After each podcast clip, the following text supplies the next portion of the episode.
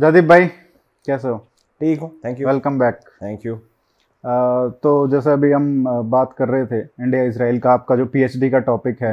Not India but Israel में state and religion का क्या रिलेशनशिप है हम्म।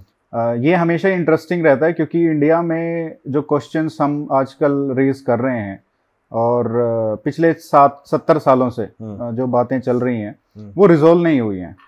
जबकि हम अगर इसराइल की बात करते हैं तो ऐसा लगता है कि ये इंडिया की बात हो रही है इसराइल की बात हो रही है क्योंकि काफ़ी जो क्वेश्चन हैं सिमिलर हैं स्टेट से रिलीजन के।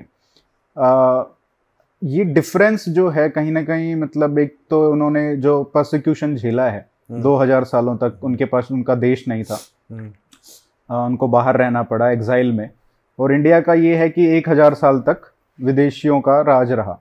तो इसके इस संदर्भ में अगर बात करें तो कितना आपको डिफरेंस मिलता है या उनके अगर शुरुआत से बात करते हैं कि उन्होंने ऐसा क्या किया? जब देश बन रहा था 1948 में इसराइल को इंडिपेंडेंस मिला वहाँ पे इनका एक नया कंट्री पहली बार मिला स्टेट मिला तो उसमें क्या डिस्कशंस हुए थे? क्या ऐसी जो बातें हम आज कर रहे हैं विभिन्न विभिन्न टॉपिक्स पे माइनॉरिटीज़ पे इन पे अ, कैसा स्ट्रक्चर होना चाहिए स्टेट का? तो क्या उस समय क्या इनका सोच था? उनके फाउंडिंग फादर्स का क्या सोच था? देखिए, अभी ये जो सवाल है, आपने पूछा, ये बहुत लंबा जवाब होगा इसका, क्योंकि हम एक ही पीरियड में आइसोलेट नहीं कर सकते। जूइश संस्कृति जो है, परंपराएँ जो है वही मेंटेन किए जा रही है। और अभी उनकी 2000 साल की ट्रेडिशंस हैं और एक्सपीरियंस हिस्टोरिकल एक्सपीरियंस भी है, वो उसको मायने में रखते ही ये डिसीजंस लिए हुए हैं। तो आइसोलेट नहीं कर सकता। लेकिन एक समरी कहूँ तो आ, एक बात मैं कहूँगा कि जूश कम्युनिटी एकदम सेल्फ अवेयर थी। हम्म, मतलब- हाँ बिल्कुल डिस्कशंस थे डिबेट्स थे। What does it mean to be Jewish अभी ये ऐसा कर रहा है और मैं ऐसा कर रहा हूँ। वो जूइश है कि नहीं? मैं जूइश हूँ कि नहीं? आ, कई लोग छोड़ के चले गए। मतलब रिलीजन नहीं छोड़ा तो कल्चरली छोड़ के चले गए। बोले अबे यार ये नहीं करना है हमें इतनी प्रोसिक्यूशन हो रही है। 2000 सालों में सो ये सब हुआ है। लेकिन जो भी है उनकी अवेयरनेस बहुत थी। हम्म, उसके दो वजह हैं। एक है सेल्फ अवेयरनेस है। दूसरी बात है कि इनको असिमिलेट करने कभी दिया ही नहीं। हम्म, बाहर। क्रिश्चियन यूरोप जो है वेर वेरी क्लियर आप क्रिश्चियन नहीं हो। तो इफ़ ऐसा कोई बच्चा है जिसको पता नहीं है जूशनेस मतलब क्या होता है उसको बता दिया जाएगा भाई माँ बाप या फिर बाहर वाले कोई ना कोई बताएगा ही पक्का तो एस्केप ही नहीं है। इसी वजह से एक तरह एक तरीके से उनकी आइडेंटिटी मज़बूत हो गई हम्म, क्योंकि असिमुलेट करने कभी दिया ही नहीं उनको। सो जब इन लोगों को अभी एक देश बनाना चाहिए था ये बोले ठीक है हमें uh, एक जूश स्टेट चाहिए जहाँ पे जूइश लोग रह सकते हैं। लेकिन इसमें बहुत डिबेट्स भी हैं बहुत ट्रेंड्स भी हैं इनके आइडियोलॉजीज में। कई लोग कहते हैं कि जूइश स्टेट का मतलब क्या है? मतलब एक स्टेट है जहाँ पे मेजोरिटी जूइश है तो स्टेट जूश बन गया क्या? हम्म, कई लोग कहते हैं नहीं नहीं स्टेट को जूइश होना चाहिए। तो कई लोग कहते हैं अबे स्टेट को जूश होना चाहिए थियोक्रेसी हमें नहीं चाहिए बाबा ये सब नहीं चलेगा। तो काफ़ी ऐसे डिबेट्स थे उनके। लेकिन जो भी है पहले पहले पहला पॉइंट ये है कि फेयरली अवेयर थे लाइक वो ऑब्वियसली डिटेल्स में डिफर होंगे कि अभी उपवास सैटरडे को करेंगे या फ्राइडे को करेंगे छः बजे शुरू करेंगे या पाँच बजे शुरू करेंगे ये सब छोटे मोटे डिबेट्स होते हैं लेकिन फंडामेंटल प्रिंसिपल्स जो है उनके काफ़ी क्लियर थे।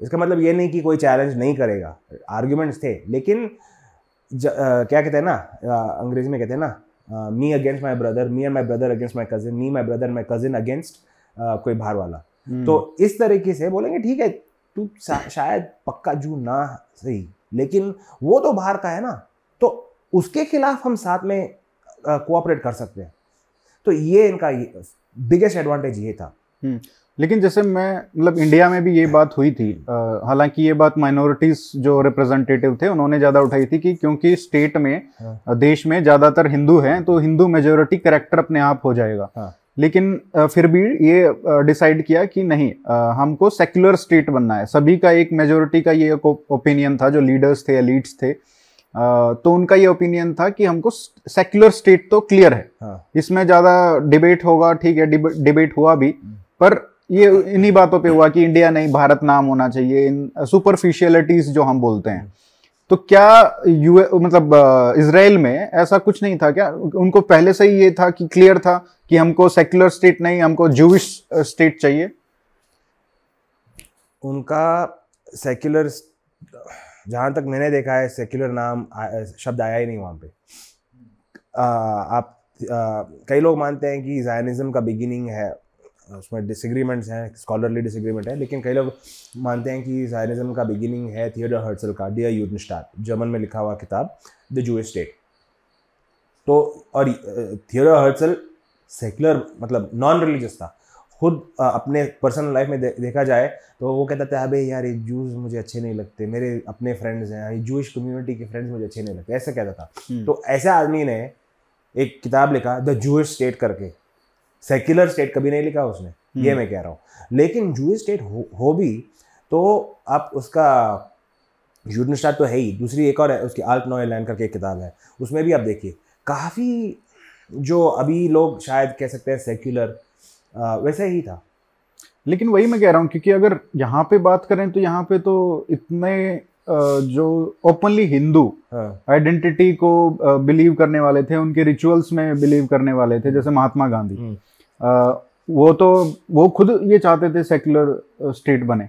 लेकिन वहाँ पे अगर बात करें तो वहाँ पे तो सेक्युलर लोग भी ये चाह रहे हैं कि जूविश स्टेट बने। ये क्या फंडा है? देखिए अभी इसराइल में पहले चार कैटेगरीज हैं सेक्युलर नॉन सेक्युलर नहीं लेकिन वहाँ पे चार कैटेगरी खरीदीन जो ऑर्थोडॉ अल्ट्रा ऑर्थोडॉक्स वैसे है दाती विच इज़ रिलीजियस मसोरतीन ट्रेडिशनल और हम्म। खिलोनी सेक्युलर ऐसे चार डिविजन्स हैं। तो अभी इवन जो सेक्युलर माना जाए और या ट्रेडिशनल माना जाए ये लोग हम्म। इनको एक रिस्पेक्ट है अपनी कल्चर ट्रेडिशन की। आप बोलेंगे नहीं ये रैबाई जो बोल रहे हैं ये सब हम फॉलो नहीं कर सकते। लेकिन इसका मतलब ये नहीं कि मैं जूशनेस को रिजेक्ट करूँगा। इसका आ, अभी ये ट्रेडिशनल रिलीजियस जो भी माना जाए ये लोग भी आप देखिए बेनगोरियन कोई नहीं कहेगा कि बेनगोरियन रिलीजियस था है ना? आ, लेकिन उसके स्पीचेस देखिए बाइबल को कोट करेगा वो वो कल्चर क्योंकि पहली गलती है बाहर वालों की सोचते हैं कि जूश जुडेज़म एक रिलीजन है। अब किसी भी जू को पूछ लिए जैसे कि हिंदू बोलते हैं ना हिंदू धर्म है लेकिन एक कल्चर भी है संस्कृति भी है आ, वैसे ही जूस बोलते हैं। और एक बहुत अच्छा किताब है लियोरा बटनिट्स की करके का स्कॉलर है लिखा था किताब when Judaism became a religion उसमें आर्ग्यूमेंट यही है कि ये यूरोपियन एनलाइटमेंट के टाइम पे इन रिस्पॉन्स इन लोग कई लोगों को to reduce the prosecution Judaism को ऐसे पोर्ट्रे करना पड़ा जैसे कि एक रिलीजन है। ताकि बोल सके देखिए जुडेज़म एक रिलीजन है और जैसे क्रिश्चियनिटी और हम जूस बन सकते हैं लेकिन हम जर्मनी के या इटली के या फ्रांस के या स्पेन के सिटीजन्स हैं। हम्म। तो उसमें कोई कॉन्फ्लिक्ट नहीं है। क्रिश्चियनिटी और स्पेनिश सिटीजनशिप कॉन्फ्लिक्ट नहीं है क्योंकि दोनों एक ही डोमेन में नहीं है। अब क्रिश्चियनिटी और इस्लाम क्लैश हो सकता है दोनों धर्म है दोनों रिलीजन्स है कल्ट्स हैं जो भी है राइट क्लैश हो जाएगा। लेकिन या, या फिर स्पेनिश एंड इटालियन क्लैश हो सकता है। लेकिन एक रिलीजन है और एक स्टेटहुड की बात है क्लैश नहीं होगा। तो ये ये ऐसे बोल के प्रोसिक्यूशन कम करने के लिए कई लोगों ने पोर्ट्रे किया। जूस नहीं किया। देखिए ये धर्म है ये कल्चर नहीं है ट्रेडिशन नहीं है एक नेशन नहीं है। लेकिन जो ट्रेडिशनल जूस थे कहते थे कि नहीं प्रोसिक्यूट 2000 साल से कर रहे हैं करने दो। लेकिन हम अपनी पहचान नहीं खो पा खो, खोने के लिए तैयार नहीं हैं हम। तो इसीलिए कई लोगों ने बोला नहीं ये धर्म है ठीक है लेकिन और भी है। नॉट ओनली ए रिलीजन ऐसे। तो ये मेंटेन करते थे। ये फ़र्क है। इसीलिए जो आप कह रहे हो ना सेक्युलर लोग भी रिलीजियस थे कैसे हो सकता है? इसीलिए। लेकिन इंडिया में क्या है ना पहले तो यार इंडिया में सेक्युलरिज्म का मतलब है जहाँ तक मैंने देखा है को, कोई मतलब नहीं है एंटी हिंदू है बस इसका मतलब इतना ही है। हम्म। क्योंकि जैसे कि इसराइल में देखा है। इसराइल में अपने मदरसा है इसराइल में मॉस है अरबिक लैंग्वेज न्यूज़पेपर्स है रेडियो स्टेशन है सब कुछ है।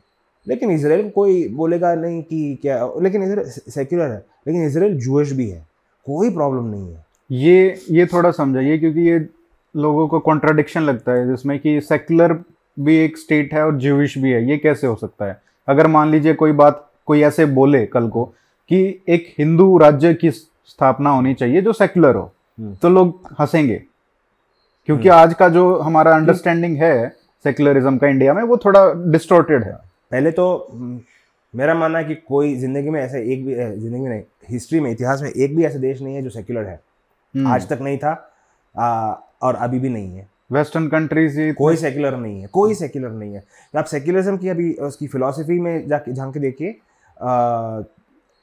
सेक्युलरिज्म मतलब जब मेजोरिटी 95 परसेंट या 90 परसेंट या 99 परसेंट एक धर्म का होता है सेक्युलर बनना बहुत आसान है क्योंकि हर कोई एग्री करेगा। अभी मेरे देश में लेटेस्ट से कि 99.9 परसेंट या 95 परसेंट भी आ, एक ही धर्म के हैं लेटेस्ट से दे आर ऑल शाइवाइट्स तो मैं बोलूँगा कि हम सेक्युलर हैं और हमारा नेशनल गॉड शिवा है। हो गया काम। हर कोई बोलेगा हाँ ये तो है ना नॉर्मल है दिस इज़ कल्चर ये हमारी आ, कोई धार्मिक स्टेटमेंट नहीं है। क्योंकि सब एग्री कर रहे हैं। जेन्यून जेन्युइन टेस्ट कब आती है? जब जेन्यूनली प्लूरलिज्म होता है। तो इस एंगल से देखा जाए तो इसराइल इंडिया ट्रूली एक दुनिया के लिए एग्जाम्पल्स हैं। क्योंकि 20 परसेंट नॉन मेजोरिटी पॉपुलेशन बहुत कम देशों में है। इसराइल की 20 परसेंट मुसलमान क्रिश्चियन ड्रूज जो भी है majority Muslim only but India में भी the biggest minority is Muslims and the total minority रफली 20 परसेंट है। कॉम्पोजिशन उतना ही है। हम्म, सो दिस तो पहले तो सेक्युलर ये है ही नहीं मेरे अ, हिसाब से। दूसरी बात है कि सेक्युलर कैसे होते है? जैसे अभी सेक्युलर होने की ज़रूरत नहीं है पहले तो। ये शब्द ही प्रॉब्लम है। सेक्युलराइजेशन और सेक्युलरिज्म अलग है। सेक्युलराइजेशन एक प्रोसेस है। सेक्युलरिज्म एक आइडियोलॉजी है। आइडियोलॉजी से मुझे कुछ लेना देना नहीं है नहीं चाहिए मुझे। सेक्युलराइजेशन क्या होता है? प्रोसेस है यानी अब का कोई लॉ नहीं हो सकता कि प्रधानमंत्री को हिंदू ही होना है। ऐसे ऐसे लॉज हैं निकाल दिया जाए तो सेक्युलराइजेशन होता है। वो आपकी पब्लिक स्पेस में जो रिलीजियस रिक्वायरमेंट्स हैं कम हो रहे हैं at a very functional critical level हम्म, अभी देखिए आपको इंग्लैंड का राजा बनना है एंग्लिकन ही होना चाहिए। वो कहाँ सेक्युलर होगा? नहीं है। ये जो सेक्युलर वेस्ट बोलते हैं ना इनको कुछ पता नहीं है या फिर चेरी पिकिंग करते हैं इनका फ्रांस में फ्रांस में फ्रांस में भी नॉटरडाम में आग लग गया फंड्स कहाँ से आ गए? प्राइवेट ने डोनेट किया ठीक है गवर्नमेंट ने भी आया गवर्नमेंट ने भी पैसे डाले इसमें। क्यों? क्योंकि नॉटरडाम फ्रेंच कल्चर है। और मैं गलत नहीं कह रहा हूँ नॉटरडाम फ्रेंच कल्चर है लेकिन नॉटरडाम चर्च भी है ये मैं कह रहा हूँ। दिस आइसोलेशन ये सेपरेशन जो करना करने की कोशिश करें लोग कि हाँ ये मजहबी बात है और ये क्या कहते हैं पब्लिक स्फीयर नॉन रिलीजियस है। ऐसे नहीं है। हर कोई अब देखिए एज ए पर्सन मेरी मॉरलिटी है, जो भी है, बहुत लोगों के लिए मॉरलिटी रिलीजन से आती है, क्योंकि लोगों को टाइम नहीं है फिलोसफी पढ़ पढ़ के, सोचने सोच के कोई अपने आप, कोई एक प्लेटफॉर्म बनाना। तो क्या करते हैं, देखिए, मेरे पापा ने किया था, दादा ने ये किया था, उससे पहले मेरे पुरखों ने यही किया था। अब तक चल रहा है, दो हज़ार साल, पाँच हज़ार साल से चल रहा है। ठीक है वही कर लेंगे। बहुत लोगों की मॉरलिटी वैसी रहती है। हम्म, है ना? क्योंकि कितने लोगों को टाइम है? एरिस्टोटल ने क्या बोला? नीचे ने क्या बोला? कांट ने क्या बोला? शंकराचार्य ने क्या बोला? ठीक है अब बैठ के सोचो। मेमोरिडस ने क्या बोला? अरे इसका ये एंगल क्या है? इतना टाइम नहीं है। तो इसीलिए मैं कह रहा हूँ वो एक रिलीजियस इम्पल्स जो है हर किसी में है तो हम्म। कंप्लीटली निकाल नहीं सकते। तो ये मैं फ्रांस की एग्ज़ाम्पल दे रहा हूँ। यही प्रॉब्लम यूएस एक बहुत बड़ा एग्ज़ाम्पल माना जाता है सेक्युलरिज्म का। अच्छा तो एक बात बताइए प्रेसिडेंशियल इलेक्शंस में जो है ये ये कैसे हो सकता है कि हर कैंडिडेट चर्च के सामने एक स्पीच देगा या चर्च में एक स्पीच देगा? बट ज़रूरी नहीं है। ज़रूरी नहीं है लेकिन करता है ना क्यों? क्रिश्चियन वहाँ पे जितना भी सेक्युलर है ये रिलीजियस सॉर्ट ऑफ़ क्या कहते हैं बट पॉलिसीज़ में ऐसा कुछ नहीं है ना। क्यों नहीं है? एक काफ़ी अच्छा बुक है religious impact on US foreign policy William Inboden ने लिखा था अभी दस साल हो गए वो किताब दस पंद्रह साल हो गए लिख के। हम्म, अच्छा किताब है रिलीजन एक्ट पक्का है यूएस सी क्या कर रहा है? तो ये ये आइडिया कि हम सेपरेट कर सकते हैं मैं मानता ही नहीं हूँ। कर सकते हैं एट एन इंडिविजुअल लेवल कई लोग जिनके पास टाइम है इतना पढ़ के ये सो, कर, सोचने का हाँ मैं ह्यूमनिस्ट हूँ क्योंकि मुझे पेट्रार्क का एस्थेटिक्स अच्छा लगता है ठीक है लेकिन कितने लोगों ने पेट्रार्क पढ़ा है? टाइम नहीं है लोगों को। तो ये भी सोचना पड़ता है। तो हम्म, सेकुलरिज्म तो पहले जब अब इंडिया और इसराइल कंपेयर कर रहा हूँ मैं कह रहा हूँ इंडिया में तो सेकुलरिज्म का मतलब ही जानते नहीं है। इसराइल में ये नहीं कह रहा हूँ कि सब लोग कुछ पीएचडी वाले हैं सबको समझ में आया नहीं। लेकिन उनको कोई शर्मिंदा नहीं है कि हम जूश हैं करके। बोले हाँ हाँ गर्व से कहेंगे हाँ हम जूस हैं। हाँ, अब शायद मैं चाहूँगा कि रिफॉर्म करना चाहिए रैबा को मुँह बंद रखना चाहिए क्योंकि मैं लिबरल जू हूँ या कंजर्वेटिव जू है। हो सक ठीक है लेकिन मैं जू हूँ और मुझे गर्व है। हम्म। इंडिया में ये प्रॉब्लम है ना। हमारे पेरेंट्स की जनरेशन में देखिए कितने लोगों को महाभारत रामायण आती थी यार। बहुत कम लोगों को शहरों में बहुत कम लोगों को क्योंकि इंडियन कुछ सीखना है तो it is not good you know it's not cool हमें शेक्सपियर शेक्सपियर पता होना चाहिए लेकिन महाभारत तो नहीं। ये अभी टीवी पे रामायण महाभारत दूरदर्शन आया उसी की वजह से लोगों को कुछ तो याद है आजकल। हम्म। तो ये बड़ा फ़र्क है इंडिया में और इसराइल में मैंने देखा है। तो वहाँ पे सेकुलरिज्म काम कैसे करता है? देखिए अब इसराइल में फॉर मतलब एग्ज़ाम्पल मैं वही जानना चाहता हूँ कि जूइश स्टेट होके हम्म।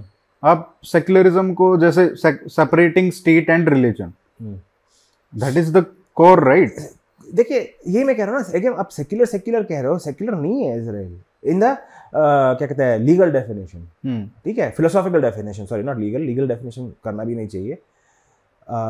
फिलोसॉफिकली इसराइल सेक्युलर नहीं कहा कहा जा सकता है. लेकिन I don't think that's a bad thing ये मैं कह रहा हूँ. एक हमारी एक सॉर्ट ऑफ़ क्या कहते हैं ब्लाइंड स्पॉट है. शायद ब्रेन वॉशिंग हुई है प्रोपागेंडा ज़्यादा हुई है। वेस्टर्न लिबरल डेमोक्रेसी सेक्युलर होनी चाहिए। क्यों? हम्म। एक, एक, एक कई तरह से आप मैं मैं बताऊँ आपको एक प्लूरलिस्ट सोसाइटी जो इसराइल जैसी बेहतर है माइनॉरिटीज़ के लिए। फॉर एग्ज़ाम्पल अभी देखिए फ्रांस में बुरका बैन है। और ठीक है जो उनका देश है जो करना है मैं एक कोई ओपिनियन में ये सही गलत नहीं कह रहा हूँ उनका ये पॉलिसी है ठीक है जो भी है। इसराइल में बुरका बैन नहीं है। और इंटरेस्टिंगली इसराइल की हिस्ट्री देखिए आप मुसलमानों के साथ ज़्यादा वॉर चल रहे हैं इंटरनल इश्यूज़ हैं टेररिज्म है। फ्रांस में इतना कुछ नहीं है फिर भी वहाँ बैन किया इसराइल में नहीं किया। हम्म। क्यों? क्योंकि इसराइल प्लूरलिस्टिक सोसाइटी है और अच्छी मॉडल है इंडिया जैसे देशों के लिए मैं, मैं सोचता हूँ। क्योंकि देखिए इसराइल में मदरसा है अरबिक लैंग्वेज की न्यूज़पेपर्स टेलीविज़न ये प्रोग्राम्स हैं सब है। अ, क्यों? क्योंकि ये लोग कहते हैं देखिए अभी ये है हमारा नेशनल सिलेबस इतना आपको पढ़ाना ही है बस। उसके बाद आपको Hindu school Christian school Muslim school जो भी करना है कर सकते हो लेकिन ये सिलेबस से हटोगे नहीं। एडिशन कर सकते हो सब्ट्रैक्शन नहीं। हम्म। दूसरी बात है आपको अ, क्या शादी तलाक बेरियल जो भी करना है आपका इमाम है या, या रैबाई है जो भी है वो बताएगा करेगा ठीक है जो करना है करो मुझे कुछ लेना देना नहीं तो ये यूनिफॉर्म सिविल कोड से उनको कोई मतलब नहीं है। अच्छा। है ना? लेकिन एक और बात है अभी आप मदरसा में आपके एंटी इसराइल कुछ सिखाओगे तो बंद कर करवा देंगे। ये नहीं अलाउड है। आपको इसराइल को क्रिटिसाइज करना है तो कर सकते हो। आपको लेकिन सिर्फ़ एंटी इसराइल के ऊपर ही बंद होगा या एंटी जूविश के भी बंद कर सकते हैं? एंटी जूश पे ऐसा कुछ ये नहीं है। मतलब एंटी जूश मतलब क्या करो? आप फिलोसॉफिकली एनालाइज कर रहे हो तो ठीक है। इन द सेंस कि आप कह सकते हो देखिए जूश रिलीजन में जो अल्ट्रा ऑर्थोडॉक्स लोग हैं वो वुमेन्स राइट्स को नज़र नहीं रखते। जैसे मैं ये कह रहा हूँ जैसे इंडिया में क्या होता है कि डेथ टू हिंदुत्व। नहीं वो चांस नहीं है वो अब वो वहाँ वहाँ पे मान लीजिए हिंदुत्व का मतलब जैसे हिंदू हिंदुत्व है वैसे ही वहाँ पे जूस का जायनिज्म है। ठीक है तो वो एक तरीके से उनको वही बात हो गई। वहाँ पे अगर कोई बोले डेथ टू जायनिज्म तो? एक्चुअली इसराइली जूस भी बोलते हैं ये। है ना ऐसे लोग। इन द सेंस कि मदरसा में पढ़ाया जाए मदरसा में ये नहीं पढ़ाया जाता है। ये सब नहीं मतलब पढ़ाया जा सकता है अगर कोई बोले तो क्या होगा उसके साथ? क्योंकि ये एक जूविश स्टेट है ना। हाँ, वो शायद वही मैं पूछ रहा हूँ। ये हूँ वो शायद अलाउ नहीं करेंगे। अच्छा। क्योंकि उनका ये बहुत क्लियर है कि अ, अभी देखिए मुस्लिम पार्लियामेंट में उनके कनेसेट में भी हैं है ना? लेकिन क्या कहते हैं वहाँ क्लियर रूल है कि आप कनेसेट मेंबर पार्लियामेंट में संसद में भी बैठ सकते हो लेकिन आप एंटी इसराइल स्पीचेस नहीं दे सकते हो। मतलब अभी कोई मुसलमान इसराइल में इलेक्ट होके आ गया और बोलेगा कि I don't believe in the state of Israel हाँ वो प्रॉब्लम हो जाएगा। हम्म, लेकिन वो कह सकता है कि हाँ देखिए लेबनान वॉर किया था हमने वो गलत किया था। ठीक है बोल सकते हो क्रिटिसाइज कर सकते हो। जैसे डिफरेंट यही मैं कह रहा हूँ अंतर है कि डेथ टू इंडिया या डेथ टू इसराइल बोलने और बोलने में कि यार ये पॉलिसी गलत है। अब कई लोग हैं जो कहते हैं कि हाँ इंडिया को पाकिस्तान के साथ ऐसा करना चाहिए वैसा करना चाहिए। ये पॉलिसी गलत है। ठीक है चलेगा। डिसएग्री कर सकते हैं कोई बात नहीं डेमोक्रेसी है। आर्ग्यूमेंट हो जाएगा। लेकिन डेथ टू इंडिया कुछ अलग ही लेवल पे गया। यही मैं कह रहा हूँ। हम्म, सो इनका ये रिलीजन और सेक्युलरिज्म में भी यही मेरा पॉइंट है। इनका वो प्लूरलिस्टिक सोसाइटी है। तो क्या है कि जो कोई मुसलमान है ट्रेडिशनल है ट्रेडिशनल नहीं कहना चाहिए ऑर्थोडॉक्स है तो वो इसराइल में शायद ज़्यादा कंफर्टेबल फील करेगा क्योंकि वो बुरका पहन सकता है। लेकिन फ्रांस में नहीं। हम्म। तो फ्रांस की सेक्युलरिज्म क्या हो गई? तो ये का, काफ़ी इंटरेस्टिंग है क्योंकि वेस्टर्न सेक्युलरिज्म जो हम वेस्टर्न लिबरल डेमोक्रेसी का जो आइडिया है और उसमें जो कॉन्सेप्ट्स होने चाहिए वैसे कैसे रूल ऑफ़ लॉ होना चाहिए कैसे सेक्युलरिज्म का कॉन्सेप्ट फॉलो होना चाहिए that is completely different in Israel not completely but a lot of things are different right वो सेक्युलरिज्म पे मैंने तो ये एक एक अच्छा इंटरेस्टिंग uh, है कि लिबरल डेमोक्रेसी आप होके भी हम्म, आप सेक्युलरिज्म uh, को एक तरीके से साइड में रख सकते हो. Even having a Jewish state और a Hindu state you can be a liberal democracy absolutely वो कोई कॉन्ट्रडिक्शन नहीं है क्योंकि ये दो अलग डोमेन्स में काम करते हैं। ये इसराइल में ईद के लिए हॉलीडे नहीं है। ठीक है? लेकिन बुरका पहन सकते हो। इंडिया में तो ईद के लिए भी हॉलीडे है। हाँ यही कह रहा हूँ ना। तो अच्छा तो ये एक एक कॉन्ट्रास्टिंग डिफरेंस हो सकता है कि जैसे इंडिया ये सेक्युलर स्टेट है तो वहाँ पे जो स्टेट है तो सिर्फ़ उसी स्टेट उसी रिलीजन के हॉलीडेज होंगे उसी हाँ। रिलीजन के हिसाब से। क्रिसमस के लिए हॉलीडे नहीं है। अच्छा। क्रिसमस के हॉलीडे नहीं है ईद के हॉलीडे नहीं है। हाँ। लेकिन योम किपुर के लिए रोश हशना के लिए है। अभी रोश हशना आज या कल है एक्चुअली हम्म, जो भी है ऐसे हॉलीडेज हैं। एक तो ये है कोशर है। लेकिन ऐसे नहीं कि अभी कोशर डायटरी लॉज है जूश कोशर है तो ऐसे नहीं कि आप कोशर बिक नहीं बेच नहीं सकते हो। कोशर नॉन कोशर काफ़ी बिकता है इसराइल में लेकिन क्लियरली मार्क होता है। तो जैसे कि इंडिया में फॉर एग्ज़ाम्पल हलाल के ऊपर बातें हो रही हैं जैसे। हाँ इसराइल में क्या है कि कोशर है नॉन कोशर भी मिलेगा कोई प्रॉब्लम नहीं है। आपको पॉर्क भी मिलेगा लेकिन कम मिलेगा क्योंकि डिमांड कम है ऑब्वियसली ये भी एक इंटरेस्टिंग है कि कैसे इसराइल में जैसे आपने कहा कि कोशर मिलता है कोशर और हलाल थोड़ा सा अंतर होता है बट कॉन्सेप्ट सेम है। जबकि हम वेस्टर्न यूरोप में अभी देख रहे हैं कुछ कंट्रीज़ जैसे बेल्जियम ने किया था या एक दो कंट्रीज़ किया बिल्कुल। हाँ तो मतलब लिटरली बैन नहीं किया है बट एक ऐसे उसमें क्लोज डाल दिए कि हलाल का कॉन्सेप्ट ही खत्म हो जाए। और like you can't literally have हलाल और कोशर का भी। कोशर का मैं कह रहा हूँ ना सेक्युलरिज्म का सेक्युलराइजेशन नहीं सेक्युलरिज्म आइडियोलॉजी का असली चेहरा है anti religion you it is impossible कि आप सेक्युलर हो और रिलीजन को रिस्पेक्ट कर। चांस कैसे हो ही नहीं सकता। क्योंकि देखिए अभी आपका धर्म में कहेंगे कि फॉर एग्ज़ाम्पल सोलह साल पे शादी कर सकते हैं कोई बात नहीं है। लेकिन अभी क्या ये सेक्युलर वाले क्या बोलेंगे नहीं हमारे वुमेन्स राइट्स हैं हमारे क्या क्या जो भी राइट्स है डेमोक्रेटिक राइट्स है अठारह तक ये नहीं कर सकते। क्लैश हो गया। अब क्या करना है? किसकी बात सही है गलत है? क्या कौन ये करेगा? सेक्युलर वाले बोलेंगे नहीं हमारा ही है उसमें कोई कॉम्प्रोमाइज़ नहीं हो सकता।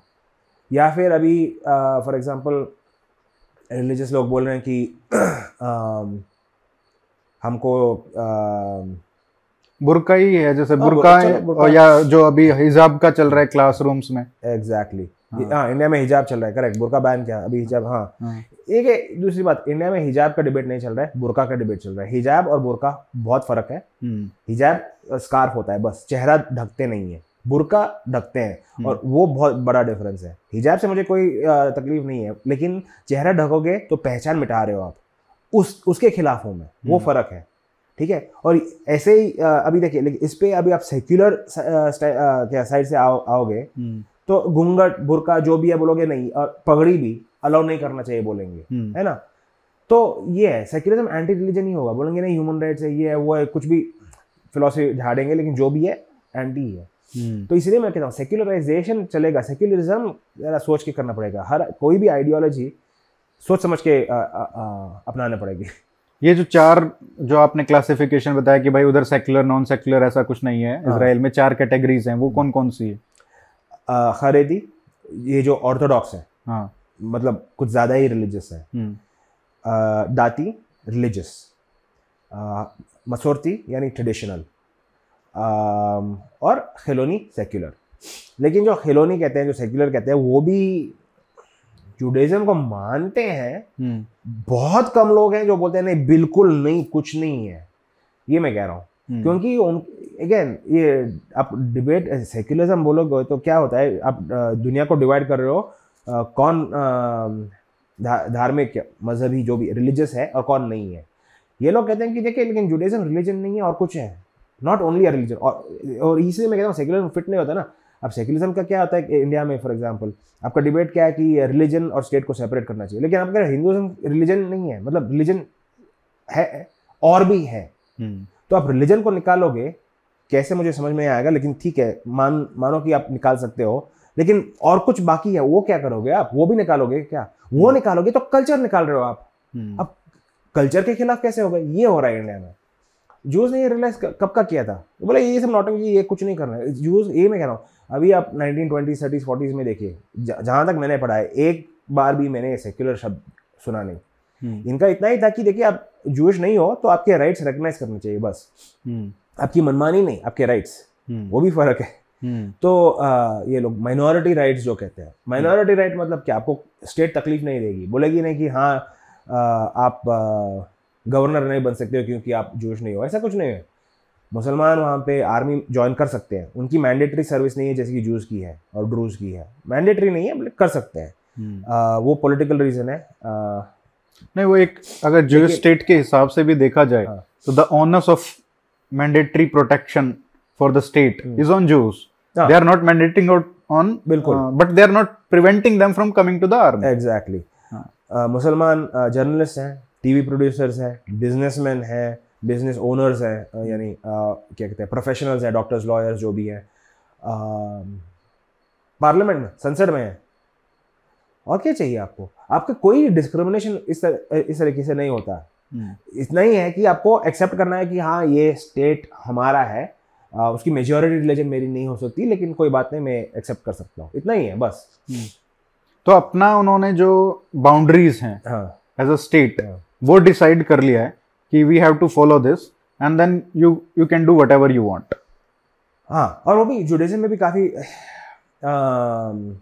प्लूरलिज्म है। देखिए आई मीन ये नहीं कह रहा हूँ कि इसराइल परफेक्ट सोसाइटी है जुडिज्म जैसे इन लोगों ने एस्टैब्लिश की है परफेक्ट है। काफ़ी उसमें भी डिबेट्स हैं क्योंकि रिफॉर्म जुडिज्म कंजर्वेटिव जुडिज्म है मॉडर्न ऑर्थोडॉक्स जुडिज्म है। और इन ब्रांचेस में काफ़ी झगड़ा होता है ये सब है। ये नहीं कह रहा हूँ कि नहीं है लेकिन क्या कहते हैं इनकी एक सॉर्ट ऑफ़ बेसिक क्या कहते हैं वैल्यूज़ जो हैं वो एग्री करते हैं। जैसे कि अभी देखिए इसराइल में पिछले तीन या चार सालों में चार या पाँच इलेक्शंस हुए हैं है ना?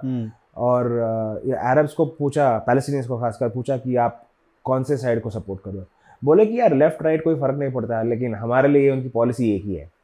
ना ये एग्जैजरेशन है फ़र्क है बिल्कुल।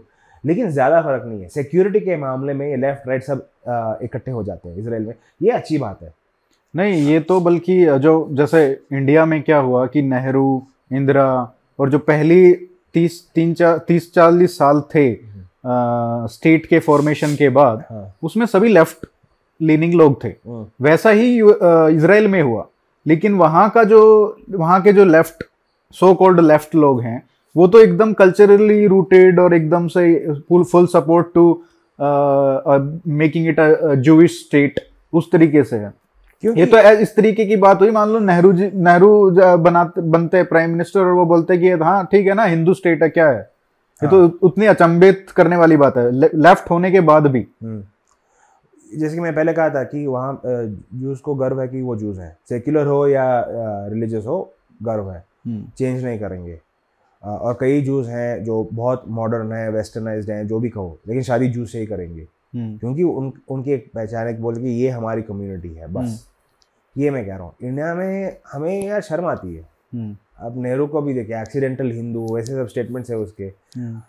देखिए इंडियन हिस्ट्री और फिलोसफी इतनी क्या कहते हैं इंटरेस्टिंग है डीप है कि कोई भी बोलेगा वाह यार अमेजिंग मान गए है ना? तो एक बेसिक एडमिरेशन उसको एक्सप्रेस करना ही पड़ा लेकिन हर मोड पे वो एंटी था। मतलब पीपल आर रशियन अभी इंडिया में देखिए लोगों को अंग्रेज़ी बोलना अच्छा लगता है। अंग्रेज़ी बल्कि आती नहीं है ढंग से।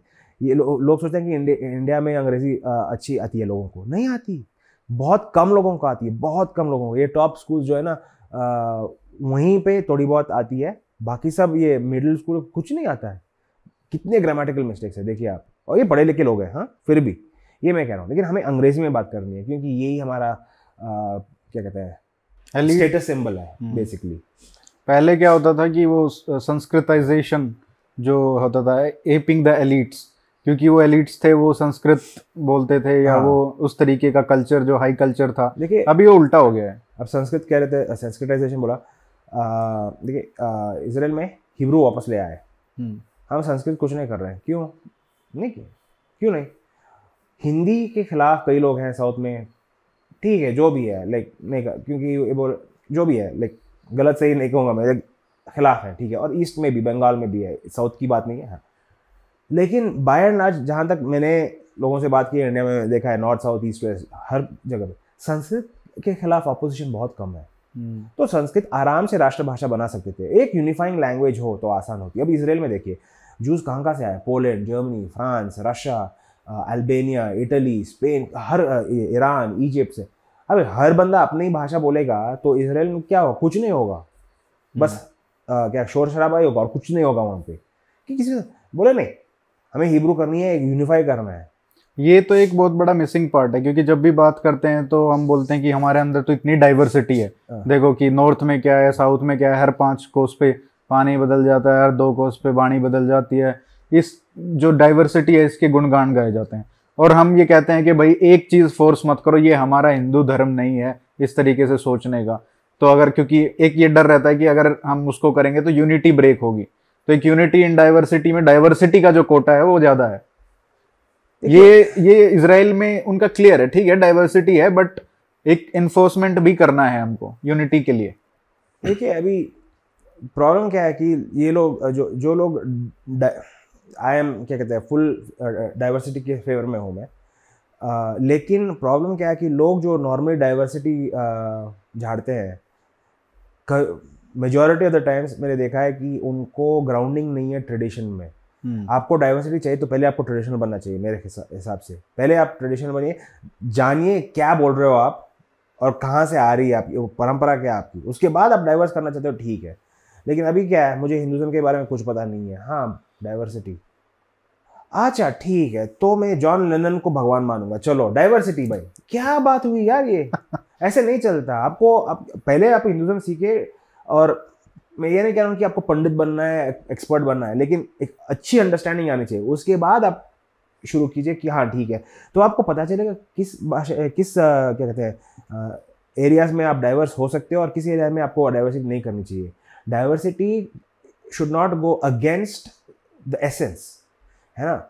अभी फॉर एग्ज़ाम्पल आप हिंदुज़म डाइवर्स है बोलोगे और आपने अभी मान ले आप आ, किसी भी भगवान को चुना से कार्तिकेय ठीक है। अब बोलोगे यही एक ही भगवान है बाकी सब झूठ है। अबे ये हिंदुज़म के खिलाफ चाहता है हिंदुज़म ऐसा है ही नहीं।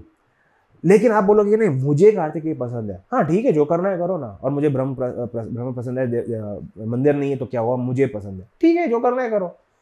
तो दूसरी बात डाइवर्सिटी एक्सेप्ट हो सकती है। पहली बात वो वो क्या आपकी परंपरा के खिलाफ जा रही है तो उसको डाइवर्सिटी नहीं कहते हैं। हम्म। उसको ब्रेकिंग कहते हैं।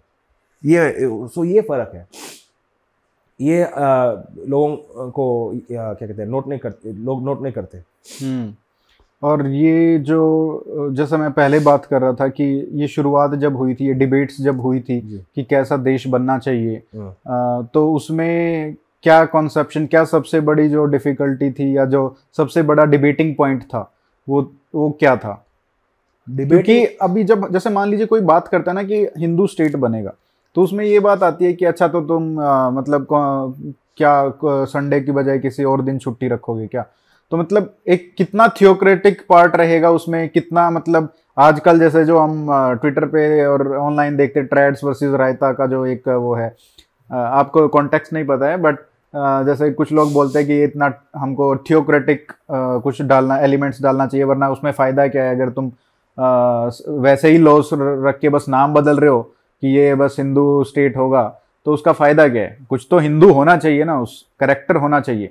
तो उस तरीके से जब जूइश स्टेट बन रही थी तो उन्होंने क्या करेक्टर्स करेक्टरिस्टिक्स थी जिस पे ध्यान दिया कि ये हाँ ये अगर हम इसमें डालेंगे तो ये एक secular state versus Jewish state में ये अंतर होगा। अगेन इन लोगों की सोच में ये सेक्युलर और जूश ये आ, नहीं मतलब नहीं। ये मतलब मैं सोचना ये चाह रहा हूँ कि इसमें आ, क्या उनका कंसेप्शन था?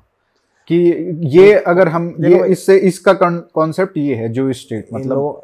नहीं ये मैं कह रहा हूँ ना इन लोगों को एक आ, क्या कहते हैं नॉन जूश स्टेट का उनको आइडिया ही नहीं आया जहाँ तक मैंने सुना है। क्यों? मतलब उनके सामने तो कितने एग्जांपल्स थे पूरा उनको आइडिया नहीं आया। क्योंकि देखिए उनकी प्रोसिक्यूशन क्या थी? आप जूश हो इसलिए हम आपको मार रहे हैं। हाँ, है ना? तो वो क्या है कि आपको अपनी पहचान आप आपको खुद परवाह ना हो दूसरों को है। हाँ, तो है ना? तो एक तो ये है। तो उनको स्टेट चाहिए। तो उनको ये तो था ही नहीं। तो, नहीं उनको हाँ। क्या है। स्टेट बनेगा। अरे जूश ही तो बनेगा और क्या बनेगा? बनेगा हाँ। क्यों? क्योंकि देखो अभी हम सेक्युलर के लिए अब पूरी दुनिया है आपको। क्रिश्चियन के लिए आधी दुनिया है इस्लाम के लिए आधी दुनिया है। जूश के लिए कुछ नहीं है। सेक्युलर कहीं भी जा सकते हैं लेकिन जूस कहाँ जाएँगे? तो प्रोसिक्यूशन वजह से एक तो ये था ही। तो ये हम्म। सेक्युलर और जूश वो डिवीज़न आया ही नहीं उनके कॉन्वर्सेशन में। अभी क्या था कि जैसे मैं secular is anti religious by definition एक एग्जांपल बता था 1925 में यीशु में यीशु मतलब जूश सेटलमेंट बिफोर इंडिपेंडेंस 48 से पहले। वो ब्रिटिश मैंडेट ऑफ़ पैलेस्टाइन में। हम्म, चुनाव थे।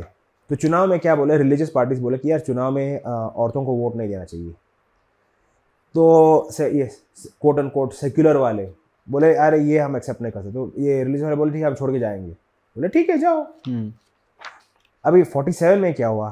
47 में बेनगुरियन आके उन, उनको जाके बोलता है देखिए भाई अभी इसराइल तो होने वाला है अभी पक्का है। क्यों झगड़ रहे हैं हम? आप भी जूश हो हम भी जूश है। हम्म, ठीक है हमारे डिसएग्रीमेंट्स हैं लेकिन यार कुछ समझौता कर सकते हैं। तो इन लोगों ने बोला यार आप औरतों को वोट दे रहे हो? बोला हाँ। वो हम नेगोशिएट नहीं कर रहे हैं। वो आप आप बाहर जाइए। ये आपका डिमांड है तो। हम्म, बोले ठीक है ठीक है। हम औरतों को वोट करने देंगे। लेकिन हमें शबात चाहिए हमें कोशर चाहिए। ऐसे दो तीन कंडीशंस थे उनके। स्टेटस को एग्रीमेंट कहा जाता है इसको इसराइली हिस्ट्री में। हम्म, बेन बोले ठीक है। शबात कोशर चलेगा? क्यों नहीं? इसे एक्सेप्ट किया। अभी देखिए एक और इशू है। यहाँ पे जो इकोनॉमिक राइट कहा जाता है इंडिया में। ये लोग क्या अभी उनको बोले कि आप से ट्यूसडे वेंसडे वीकली ऑफ़ रखो। बोला भाई इकोनॉमिक लॉस होगा क्योंकि दुनिया सैटरडे संडे बंद होती है। देखिए इसराइल देखिए फ्राइडे सैटरडे बंद है। ओईसीडी कंट्री है शायद इसराइल आई थिंक वेस्टर्न में काफ़ी प्लग है है ना? वेस्टर्न हो या ना हो लेकिन उस क्या कहते हैं सर्कल्स में काफ़ी प्लगड इन है। उनको कोई परवाह नहीं है। हमारा शब्बात फ्राइडे शाम को होता है सैटरडे शाम तक दुनिया जाए भाड़ में। ये मैं कह रहा हूँ। अब आपकी पहचान पैसे से करोगे तो आप बस आपका वर्थ भी पैसे से ही होगा आपका कोई वैल्यू नहीं होगी। हम्म, ऐसे नहीं- ये नहीं मानते। उनका एक फिलोसॉफिकल प्रिंसिपल है कि नहीं ये हमें करना है और मैक्सिमाइज करना है इकोनॉमिक गेन्स लेकिन हमारी पहचान खो के नहीं। हम अपनी पहचान को बेच नहीं सकते। हम्म, तो उनको फ्राइडे सैटरडे ही चाहिए। अभी हिंदुज़म में क्या है कि हम कोई सा भी दिन छुट्टी कर सकते हैं क्योंकि ये शिव जी का दिन है ये गणेशा का दिन है ये किसी और का दिन है। और देखिए अभी मुझे पता चला कि वेंसडे गणेशा का दिन है कर्नाटक में। महाराष्ट्र में ट्यूसडे है तो उसमें भी डिविजन है डाउट है डिसग्रीमेंट है। ठीक है कोई बात नहीं हिंदुज़म कोई यूनिफॉर्म रिलीजन नहीं है मुझे कोई इतराज़ नहीं ऐसे हम्म। डिफरेंसेस से। तो इंडिया में हम कोई सा भी दिन चुन सकते हैं और सैटरडे संडे से इकोनॉमिक बेनिफिट है। ठीक है होने दे हमें क्या?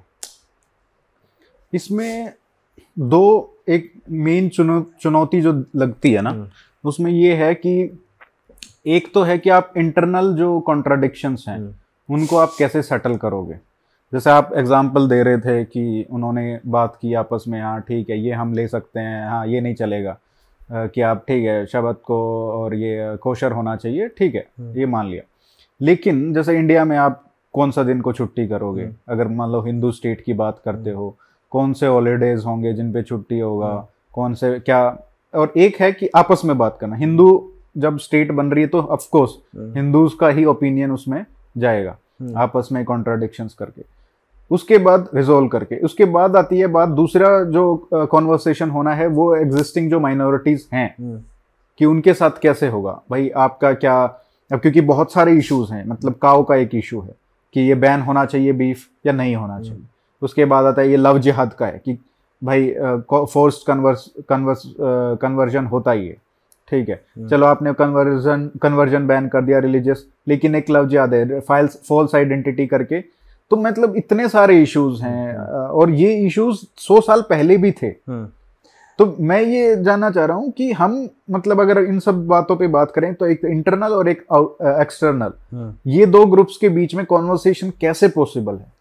देखिए कई इश्यूज़ जो हैं इंडिया में ये इश्यूज़ बने हैं क्योंकि सरकार बायस्ड है। थी एटलीस्ट अभी भी होगी पता नहीं लेकिन पहले तो थी। स्टेट स्टेट सरकार हाँ स्टेट तो आ, क्या होता है कि एक तरह से आप किसी ग्रुप को पैम्पर करोगे तो वो सोचेंगे अभी और दो तीन दिन की बात नहीं है ये दस साल पचास साल ये। ये सोचेंगे यही नॉर्मल है। तो आप वो सडनली वो पैम्परिंग बंद करोगे बोलेंगे हम ऑपरेस हो रहे हैं। ऑपरेस की बात नहीं अभी इक्वल है इतना ही है और कुछ चेंज नहीं किया। एक तो ये प्रॉब्लम है। इसराइल में कोई पैम्परिंग कभी नहीं थी। सिंपल सी बात है। इनफैक्ट कई इसराइली जूज ही मानते हैं कि यार कुछ ज़्यादा ही सख्ती की होगी हमने। तो अच्छी बात है कि हमने कुछ लिब, कुछ लिबरल बन गए हम। क्योंकि 1966 तक Muslim population of Israel was under military rule Arabs of Israel दूसरों को सिविल लॉ था बाकी मिलिट्री था 66 में हटा दिया गया हम्म। तो बोले हाँ यार ये कुछ शायद ज़रूर नहीं थी ठीक है फोर्टी एट में देखिए सिक्सटी सिक्स मतलब क्या फोर्टी एट में फिफ्टी में दो वॉर्स भी हुए थे तो रीज़न हम्म। है क्यों ऐसा हुआ हम्म। लेकिन फिर भी लोग सोचते हैं हाँ ये कुछ ज़्यादा ही हो गया होगा शायद हम फिफ्टी टू फिफ्टी थ्री में ही हम ये शायद बंद कर सकते थे इतनी सख्ती करने की ज़रूरत नहीं थी तो क्रिटिसिज्म। है इंडिया में उल्टा हुआ इनफैक्ट हिंदूज को क्या कहते हैं सप्रेस किया गया क्योंकि दूसरों को एक क्या कहते हैं फीलिंग देना चाहिए कि ये उनका भी देश है करके। एक ये डिफरेंस है। फॉर एग्ज़ाम्पल अभी कन्वर्जन इसराइल में कन्वर प्रोसेटाइजेशन अलाउड नहीं है। इसराइल में कन्वर्जन अलाउड है।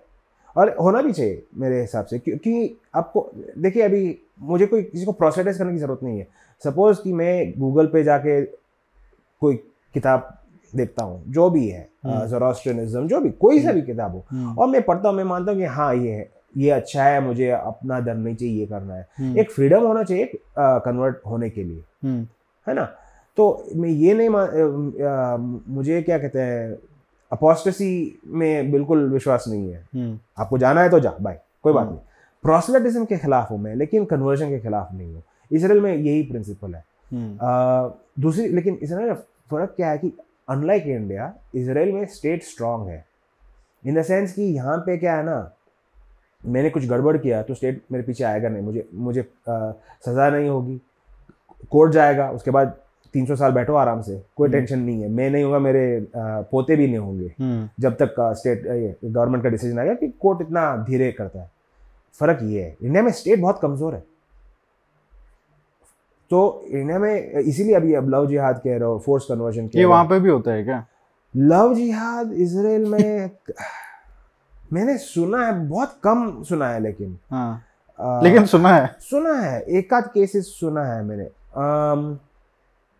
बट एक आध ही केसेस क्योंकि वहाँ पे क्या ना यार देखो उनका है कि वो एकदम मिलिट्री अलर्ट स्टेटस है क्योंकि आतंकवादी हैं और उनके नेबर्स भी कोई ख़ास नहीं है। हम्म। तो उनको वो इसराइल पैदा हुआ था एक देश पूरे क्या वॉर के बीच में वॉर जोन के बीच में ही सॉर्ट ऑफ़ आप इन जो ने कोशिश की एक फ़र्स्ट वर्ल्ड डेवलप कंट्री करने की एंड काफ़ी सक्सेस हुआ है ऑफकोर्स लेकिन that security threat is always been there. इंतफादा हो या वॉर हो जो भी है इंडिया हम्म। में हम सालों से अभी इंडिपेंडेंस की बात नहीं उससे पहले से सिक्योरिटी का कोई ध्यान ही नहीं देता इसीलिए देखिए अब पर्शियंस आ गए अलेक्जेंडर आ गए हर कोई आ गया आके अपना स्टैम्प मार के चला गया सिक्योरिटी का यही नहीं है हमें हम्म।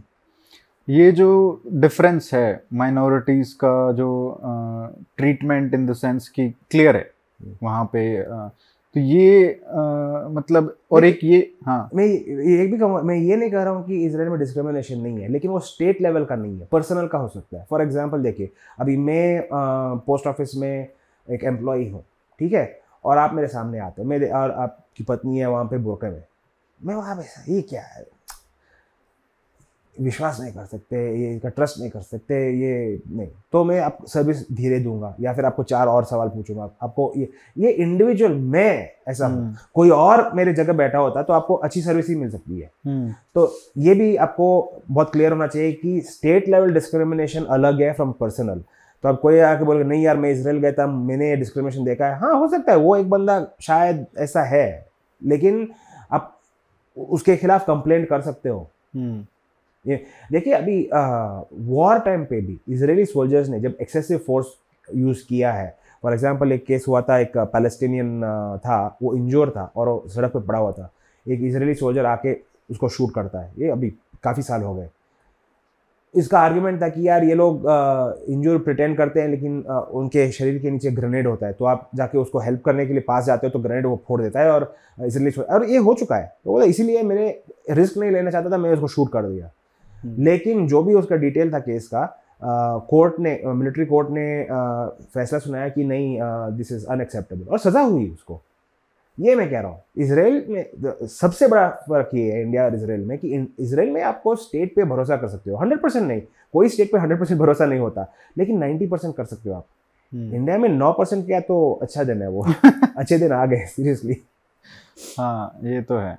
लेकिन ये जो एक्सपीरियंस है जो हमारा एक्सपीरियंस है हज़ार साल की गुलामी का जो बोला जाता है।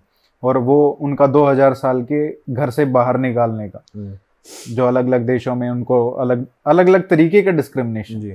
अलग अलग लोगों से। हम्म। पूरी दुनिया में ऐसा कोई सेक्शन ही नहीं है जहाँ पे डिस्क्रिमिनेशन जिसने नहीं किया हो एक्सेप्ट हिंदूज हम्म। तो एक वो एक्सपीरियंस है और एक हमारा एक्सपीरियंस है। ये कोई कम नहीं है क्योंकि हमारे भी जो एक्सपीरियंस है हमने discrimination including religious discrimination we have faced कि जो इस्लामिक uh, किंगडम्स थे सल्तनत्स थी विभिन्न तरीके के मुगल भी आए और लोधी भी आए सब तरीके के लोगों ने डिस्क्रिमिनेशन किया रिलीजियस लेकिन उसके बाद फिर ब्रिटिश आए उन्होंने भी कन्वर्जन्स भी किए ये उनका भी डिस्क्रिमिनेशन था एक डिफरेंट टाइप और हिंदू होने के नाम पे ही हुआ। वैसे ही उनका भी था एक्सपीरियंस तो हम क्यों उस तरीके से हमारे अंदर कभी ये क्यों नहीं आया कि हिंदू राज्य बनना चाहिए? मतलब ऑफकोर्स हिंदू राज्य बनना चाहिए। और क्यों बनेगा? जैसे वहाँ पे है कि हाँ जूश स्टेट ही होगा और क्यों होगा? और ऐसा नहीं है कि इंडिया के बहुत सारे हिंदू स्टेट्स थे इसलिए हमने भी सोचा कि नहीं हिंदू स्टेट नहीं होना चाहिए। That's a very good question मुश्किल है प्रिसाइज आंसर कोई ऐसे नहीं कि एक ही आंसर है लेकिन um, एक बात बोलूँगा कि जूश कॉन्शियसनेस में उनकी कौम की उनकी uh, धर्म की उनकी क्या कहते हैं एक पहचान की एक अवेयरनेस थी 2000 साल से। एग्जाइल में थे लेकिन वो पहचान थी। जैसे कि मैंने कहा है इधर बाहर से इम्पोज किया हो या खुद का हो जो भी है लेकिन थी। भारत में क्या है कि इंडिया करके कोई आइडेंटिटी नहीं थी। मराठास थे ये और राष्ट्रकूटास थे ये होयसलास चोड़ा राजपूत। राजपूत जो भी हैं ठीक है? लेकिन इंडिया करके कुछ ये नहीं था। इसे एक, एक बहुत अच्छा एग्ज़ाम्पल है इटली। इटली में क्या था? थर्टीन हंड्रेड्स में भी उनका एक सेंस था हाँ इटली है ठीक है। इसका मतलब ये नहीं कि हम एक दूसरे से लड़ मर नहीं सकते। तो फ्लोरेंस और Milan will be at war ये सब था। uh, लेकिन ऐसे नहीं कि इटली का सेंस नहीं था। इटली था लेकिन तो तो क्या? तो ऐसे इंडिया भारत जो भी कहना है एक सॉर्ट ऑफ़ एक मेटा एक कंटेनर था ठीक है है कुछ। लेकिन हमें उसे क्या खास लेना देना? हाँ ठीक है मैं भी भारतीय हूँ आप भी भारतीय हैं लेकिन आप राजपूत हो और मैं सिख हूँ तो हम झगड़ेंगे फॉर सम लैंड जो भी ठीक है? ये था आई थिंक एक तो ये है। लेकिन कहीं ना कहीं जैसे आ, अगर शिवाजी की बात करें तो क्या वो उस समय जो उनका था, भारतवर्ष की तो बात होती थी, कोई भी राजा हो, चक्रवर्ती सम्राट बनने का तो पूरा एक आइडिया तो था कि जोग्राफी का क्या आइडिया है? सेक्रेट जोग्राफी बिल्कुल, वो तो हमारे स्क्रिप्चर्स में भी है ना तो आइडिया है, लेकिन वो कभी रियलाइज़ नहीं हुआ।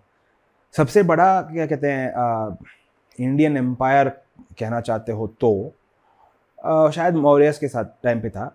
और वो सदर्न टिप शायद वो उन्होंने तभी कॉम करने के कन्याकुमारी तक नहीं पहुँचे थे शायद तब भी। एकदम टिप तक गए थे लेकिन फुल पूरा टिप नहीं लिया है ना? ये मैं कह रहा हूँ। एक तो ये है। दूसरी बात है कि ये ऑलवेज ब्रेकअप होता है। जैसे कि अलेक्जेंडर का एम्पायर था पूरा यहाँ पाकिस्तान तक आ गया था पंजाब इस एरिया तक आ गया था वहाँ से। लेकिन मरते ही क्या हुआ? फटाफट डिवाइड हो गया। तो हम्म। वो ग्रीक कॉन्शियसनेस रहा ही नहीं हम्म। इस एरिया में। वो ईरान ये वो सब कुछ हो गया। इंडिया। में ऐसे कोई यूनिफाइंग ये था ही नहीं। हमारी भाषाएँ अलग हैं हमारे धर्म अलग हैं। मत धर्म मतलब हम हिंदू हैं लेकिन हिंदुज़म आप एक यूनिफाइड रिलीजन मानते हो तो ये एकदम वेस्टर्न कॉन्सेप्ट है मुझे लगता है। अंग्रेज़ों को समझ में नहीं आता ये धार्मिक हमारे संप्रदाय हमारे जो भी हैं डिविजन्स कैटेगरीज जो भी हैं उनको समझ में नहीं आया तो उन्होंने हाँ ठीक है आप सब, सब हिंदू हो। इतना ही था। लेकिन अब देखिए हिंदुज़म बंगाल में कैसे परफॉर्म करते हैं? परफॉर्मेंस भी होती है। और कर्नाटका में या फिर महाराष्ट्र में अलग होता है। वहाँ पे भी शायद वो ब्राह्मण हो यहाँ पे भी ब्राह्मण हो लेकिन उनके रिचुअल्स अलग हो सकते हैं। उनके क्या खा सकते हो क्या नहीं खा सकते हो वो भी अलग है। इतने डिफरेंसेस हैं। ये प्लोरलिटी हिंदुज़म में चलता है क्योंकि एक शेयर्ड कॉस्मोलॉजी है हम्म। लेकिन उनका शेयर्ड डॉक्ट्रिन नहीं है। जूस का एक एडवांटेज है कि जो भी हैं लाइक एक डॉक्ट्रिन काफ़ी सिम उनका रिलीजियस डॉक्ट्रिन तो काफ़ी स्टेबल है एक ही है। इस वजह से मुझे लगता है कि एक हिंदू राष्ट्र करके एक आइडिया खास नहीं आया। अम, ए, एक रीज़न है। अ, दूसरी बात है कि देखिए अभी इंडिया में जयचंद जैसे बहुत लोग भी हैं। बाहर से आते हैं लेकिन हमारे ही लोग उनके खुद के पर्सनल फ़ायदे के लिए दूसरों का साइड लेते हैं। अब ठीक है इन लोगों की अचीवमेंट्स पे अभी चर्चा अलग होगा लेकिन अब पृथ्वीराज चौहान मानो या जो भी है इन लोगों ने इतनी बार हराया दुश्मनों को लेकिन फिर भी वो थ्रेट ख़त्म नहीं किया। क्यों? क्योंकि हमारे code of war codes of war अलग थे उनके नहीं थे। यही है ना हमारा वो हमारे एक यूएस में एक स्कॉलर थे 1986 में शायद जॉर्ज टैनहम करके। जॉर्ज टैनहम हाँ। तो रैंड में एक थिंकर थे। लिखा था एक बहुत अच्छा पेपर उस पर उनका क्लेम है कि द लास्ट टाइम इंडियंस की स्ट्रेटिजिक विचार थे, अर्थशास्त्र में थे, उसके बाद नहीं थे।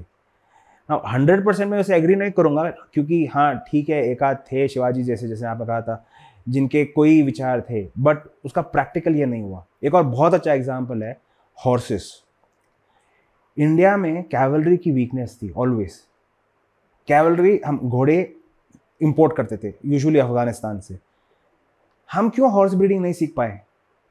सेंचुरीज हम हॉर्स ब्रीडिंग हमने इंडिया में नहीं की। हमने स्टिरप्स की टेक्नोलॉजी या हॉर्स शूज़ की टेक्नोलॉजी कुछ नहीं डेवलप किया। क्यों? मुझे पता नहीं इतनी इंडियन हिस्ट्री मुझे आती नहीं है लेकिन जहाँ तक मैंने पढ़ा है आई डोंट थिंक किसी को पता है एग्जैक्टली exactly. ये रिसर्च अभी तक ढंग से हुआ नहीं है। इंडियन हिस्ट्री की एक बड़ी प्रॉब्लम है कि आप इंडियन हिस्ट्री सीखना चाहोगे आपको स्क्रैच से शुरू करना पड़ेगा। There is not enough to answer these fundamental questions hmm. ये एलिफेंट के ऊपर ज़्यादा उस टाइम पे वॉर स्ट्रेटजीज में यूज़ एलिफेंट ठीक है लेकिन एलिफेंट ही नहीं था क्योंकि एलिफेंट्स के डिसएडवांटेजेस थे। ऐसे नहीं कि अलेक्जेंडर ने अ, पहली बार इंडियंस को दिखाया एलिफेंट्स के weaknesses by attacking the weak side ये पता था this is not new but और इंडिया में कैवलरी थी एंड कैवलरी की एडवांटेज पता था लोगों को बट फिर भी नहीं किया। और ये भी पता ही होगा कि ये एक माउंटेन पास है उसको भी सिक्योर नहीं कर पाए कि हर बार वहीं से आते हाँ, हैं। इन्वेडर्स हाँ बिल्कुल। और हमारी मिलिट्री टेक्नोलॉजी ऑलवेज सफ़र हुई है। ए, एक, एक माइकल एडस करके एक स्कॉलर था उसने एक किताब लिखी थी machine is measure of man उसने कहा था कि देखिए इंडियन सिविलाइजेशन बहुत अच्छा है बहुत एडवांस था लेकिन एक प्रॉब्लम है ये लोग साइंस में अच्छे थे लेकिन इंजीनियरिंग में नहीं मतलब टेक्नोलॉजी में नहीं। आपको साइंस मेटलर्जी सब पता है लेकिन आपने ट्रांसलेट करके तलवार नहीं बनाया तोप नहीं बनाया मस्किट्स नहीं बनाए। क्यों? और उससे आप सफ़र होते हो। क्या इसका रीज़न है कि ये हो सकता है कि जो कंटेंटमेंट की जो फिलोसफी एक सेंटर में रहती है इंडियन ट्रेडिशन में, कि हाँ मतलब हमको एक तो ये है ना कि एक्सपेंशनिस्ट जो सोच है, विचारधारा है, कि पूरे विश्व को कंकर करना, जो पहले क्षत्रिय धर्म में उसका होता था इम्प्लीमेंटेशन भी बट वो कहीं ना कहीं एक बुद्धिस्ट आने के बाद और उसके कुछ चेंज आया उसमें कि हाँ एक फिलोसफी तो है ही ना इंडिया में कि हाँ ठीक है, हमको ज़्यादा दूसरों पे क्यों हम अपना अटैक करें और ये सब। ये आज भी बोला जाता है including prime minister our government से कि हम कॉन्कर नहीं किया। हालाँकि वो करेक्ट नहीं है बट स्टिल एक ये तो है कि यार ठीक है, अब मतलब we are not thinking from that point of view right कि कॉन्कर करने जाना है तो अच्छा मेरे को अब ये चाहिएगा, ये वेपन्स मेरे को बनाने हैं, मेरे पास साइंस है, अब इसको ट्रांसलेट करना है, वो सब नहीं है। So might that be a reason देखिए ये नैरेटिव है मैं मानता हूँ लेकिन और मैं ये नहीं कह रहा हूँ कि ये गलत है लेकिन मुझे इस पर और रिसर्च चाहिए होगा। क्योंकि एक पॉसिबिलिटी है कि ये जो नैरेटिव है कि हम कंटेंट थे सेटिस्फाइड थे आ, वो शायद हम सुपर इम्पोज कर रहे हैं। क्योंकि ये मोहनदास गांधी का ये जो फिलॉसफी है इतनी गहरी तरह से हमने आ, अपनाया है कि अभी उसी लेंस से हम पूरी हिस्ट्री देख रहे हैं। लेकिन आप हमारे अर्थशास्त्र में देखिए गीता में भी देखिए कंटेनमेंट नाम की कोई चीज़ नहीं है ऐसे। मतलब हाँ ठीक है ये नहीं ये नहीं कि दूसरों का छीनना चाहिए लेकिन राजा का कर्तव्य क्या है? सिक्योरिटी तो सिक्योरिटी मतलब क्या है? बॉर्डर पे देखना चाहिए। वो आपका मित्र है या दुश्मन है। दुश्मन है तो उसको कुचलना चाहिए। खुद नहीं कर सकते हो तो आपको ट्रीटी करनी चाहिए किसी और राजा के साथ उसको हराने के लिए या फिर कम से कम दूर रखने के लिए। ये सब है। और ये अर्थशास्त्र में ही नहीं। आप इनफैक्ट ये नीति शास्त्र है। इवन फॉर दैट मैटर अपना शकुंतला, ये सब ऐसे कहानियों में है। ये छोटे मोटे कॉन्वर्सेशन इधर उधर होते हैं। राजा कोई बात कर रहा है ऐसे, या फिर भीष्म पर्व में भीष्म युधिष्ठिर से बात करता है। राज कैसे चलाना है ये सब। ऐसे डिफरेंट पार्ट्स हमारे स्क्रिप्चर्स में इधर उधर हमको एक आइडिया आती है कि ऐसे थे नहीं हम ये कंटेंट की आइडिया है ही नहीं हमारी। मतलब स्पिरिचुअली कंटेंट स्पिरिचुअली कंटेंट और मटेरियली कंटेंट अलग बात है ये मैं कह रहा हूँ। तो हम कभी भी मटेरियली कंटेंट होने का कभी ये था ही नहीं क्योंकि एक एक, मुझे एक स्ट्रेन है ना कि यार मटेरियलिज्म खराब चीज़ है। बिल्कुल एक्सेसिव मटेरियलिज्म खराब चीज़ है। मटेरियलिज्म में कोई बात नहीं प्रॉब्लम नहीं है। और मैं मैं ये नहीं कह रहा हूँ कि ये ही था मैं कह रहा हूँ कि मैं वो नैरेटिव ऑफ़ कंटेनमेंट को चैलेंज करना चाहता हूँ ये आइडिया डाल के कि शायद ऐसे नहीं था अभी हम ऐसे देख रहे हैं गांधी के बाद। हम्म, इस पर रिसर्च करना करना बाकी है अभी। मुझे पता नहीं मैं एक आइडिया डाल रहा हूँ यहाँ पे। क्योंकि मुझे नहीं क्योंकि यार इंसान इंसान होता है। यूरोप में भी मौसम अच्छा है ये सब वहाँ पे कंटेंट नहीं थे क्या लोग? तो वहाँ से यहाँ क्यों आ गए? इतना रिस्क लेके तब भी मतलब वो क्या नाव में वो वुडन नाव में जब कोई नेविगेशन ढंग का नहीं था इतना रिस्क लेके इतने ओशंस क्रॉस करके ये सब क्यों आएँगे यहाँ पे इतना? हम्म। है ना? कंटेनमेंट नहीं था क्या वहाँ पे? नहीं उससे पहले बल्कि चोल राज चोला चोला का भी एम्पायर का हाँ, देखो तो आप। वो इंडोनेशिया मलेशिया उस तरफ़ गए थे ना वो क्या कर रहे थे? ये मैं कह रहा हूँ। तो ये मैं चैलेंज कर रहा हूँ लेकिन मुझे पता नहीं पक्का कि और शिवाजी ने भी पहले का सबसे बड़ा जो काम किया वो एक नेवल फोर्स को खड़ा करने का था। बिल्कुल। इसमें जैसे इसराइल पे अगर वापस जाएँ तो इसमें जैसे आपने बताया कि कैसे वहाँ के जो लेफ़्ट सेक्युलर लोग थे वो भी उस जायनिज्म में बिलीव करते थे और उसको इम्प्लीमेंट किया जूविश स्टेट बना के। कोई कॉन्ट्राडिक्शन नहीं था। क्लियर था एकदम। हम्म। लेकिन अगर उन एलिट्स की बात करें जो एलिट्स उस टाइम पे थे which happen to be left leaning hmm, but हमारे जो एलिट्स थे उस टाइम पे जो so called founding fathers of the current republic I won't say the nation but current republic के जो फाउंडिंग फादर्स थे वो भी वेस्टर्न एजुकेटेड थे. They were also plugged in to the western European ideals of that education they had received similarly that was the case with Israel Israeli elites so वहाँ पे कैसे उन एलिट्स का वो क्या सिस्टम था कि उन्होंने इतना अलग सोचा अपना कंसेप्शन एक स्टेट का? नहीं, देखिए, ये एक तो एक तो है उनका प्रोसिक्यूशन है। तो जितना भी आप यूनिवर्सिटी में इनको सिखाएँ, लेकिन उसके बाद पकड़ के मारोगे तो बोलेंगे, यार, ठीक है, हमें अपना ही देश चाहिए, एक तो ये है ही, है ना? दूसरी बात है कि उनकी, मैं, जैसे मैं, उनको गर्व है अपने ट्रेडिशंस पे, अपने कल्चर पे। हमारे यहाँ पे वेस्टर्न होना वही एक अच्छी बात है। आपको अंग्रेज़ी आनी चाहिए आपको अमेरिका जाना चाहिए ये इसी पे हम गर्व करते हैं। मैंने ऑक्सफोर्ड में जाके डिग्री ली। और एक तरीके से गलत नहीं है ये क्योंकि इंडियन यूनिवर्सिटीज़ इतने भी क्या मशहूर नहीं है क्योंकि उनकी क्वालिटी पे शक किया जाता है। ठीक है? अच्छा बुरा अलग बात ये भी इस टॉपिक ये टॉपिक नहीं है हमारा। लेकिन हो सकता है एक टॉपिक। लेकिन मैं क्या कह रहा हूँ कि इसीलिए हम बाहर से बाहर के क्या एक्सपर्ट्स को मानते हैं क्योंकि पता नहीं यहाँ पे एक्सपर्ट्स या फिर बिके हुए हों या फिर उनकी ट्रेनिंग अच्छी ना हो क्या पता? ये इशू है ना हमारी क्वालिटी नहीं है। तो ये तो यहाँ पे वो इंडियननेस पहले इंडियननेस की वो ये थी नहीं एक आइडिया हम्म, इंडिया काफ़ी डिवाइड था। अभी देखिए अभी इंडिपेंडेंस से पहले एक डिवाइड था यही ना मुगल मुगल राज कर रहे थे मुगल को हरा के मराठास आ गए और उस मराठास को हटा के अंग्रेज़ आ गए। तो जब अंग्रेज़ जा रहे थे किनको बिठाएँगे अभी? अ, ये हुकूमत करने की किनको ये मराठास कौन देंगे वापस? तो मराठास को देंगे तो क्या मुगल क्या करेंगे? और मुगल थे नहीं तो ठीक है क्या? पंजाब राजपूत बहुत लोग हैं। तो काफ़ी हम डाइवर्सिटी है। यूनिफाई करने के लिए क्या होगा? ये आइडिया कभी डेवलप नहीं इसलिए मैं कहता हूँ इंडिया एज अ स्टेट हमने क्रिएट किया 47 में लेकिन एज ए नेशन हमने क्रिएट नहीं किया।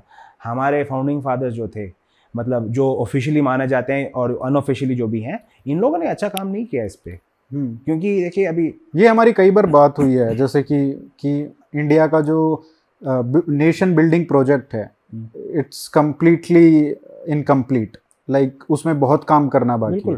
So what would you propose like क्या क्या क्या ऐसी मतलब अगर इसराइल का भी हम बात कर रहे हैं तो उन्होंने क्या सा ऐसे नेशन बिल्डिंग की तरफ़ ऐसा तो नहीं है कि एक ही दिन में स्टेट बना दिया तो नेशन भी बन गया।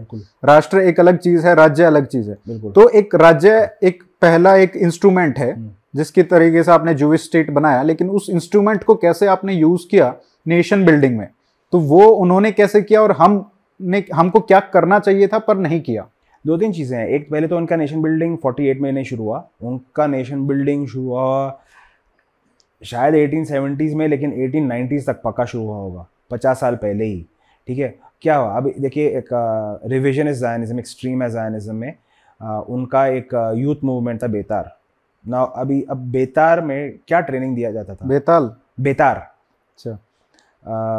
अंग्रेज़ी में स्पेलिंग होगा B E T A R ठीक है? तो क्या क्या सिखाया जाता था ऐसे कैंप्स में?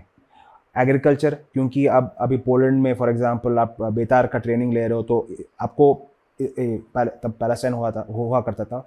बिफोर 48 में पैलेस्टाइन कहता हूँ उसको आफ्टर 48 इसराइल कहता हूँ क्योंकि उसका उस एरिया का नाम वो था I thought there is no Palestine no such thing Palestine geographic location है। अच्छा। कभी देश नहीं था लेकिन जियोग्राफी लोकेशन है मैंडेट ऑफ़ पैलेस्टाइन और पैलेस्टाइन मतलब आज का जॉर्डन ये सब पैलेस्टाइन में ही आता था ना? हम्म, जो भी है आ, तो इनका आइडिया था कि यहाँ पे ट्रेनिंग देके हम हम हमें इनको इवेंचुअली पैलेस्टाइन भेजना है और वहाँ पे कुछ करना है। वहाँ क्या करना है? एग्रीकल्चर एक और सिक्योरिटी मिलिट्री तो फ़िज़िकल एक्सरसाइजेस ये सब डिफेंस के लिए। हम्म, उसके बाद ये लोग सिखाते थे जियोग्राफी बाइबल में से स्टोरीज निकाल के बोलते थे देखो ये हुआ ये हुआ ये हुआ मोजिस ने ये किया जोशुआ ने ये किया सैमसन का- की कहानी ये है जो भी है। ये कहाँ हुआ था? आज मॉडर्न डे ये पैलेस्टाइन में ये जगह कहाँ है? तो ये होता। और उसके अब जैसे ही जूश इमिग्रेशन बढ़ा 1950 1920s 1930s में यहाँ इनकी फ़ील्ड ट्रिप्स थी। यदिया था आरएच हिब्रू में कहते हैं। It is to know the land translation होता है। To know the land schools trips करते थे पूरे अ, क्या इसराइल में? इस- हारेट्स नहीं हारेट्स क्या?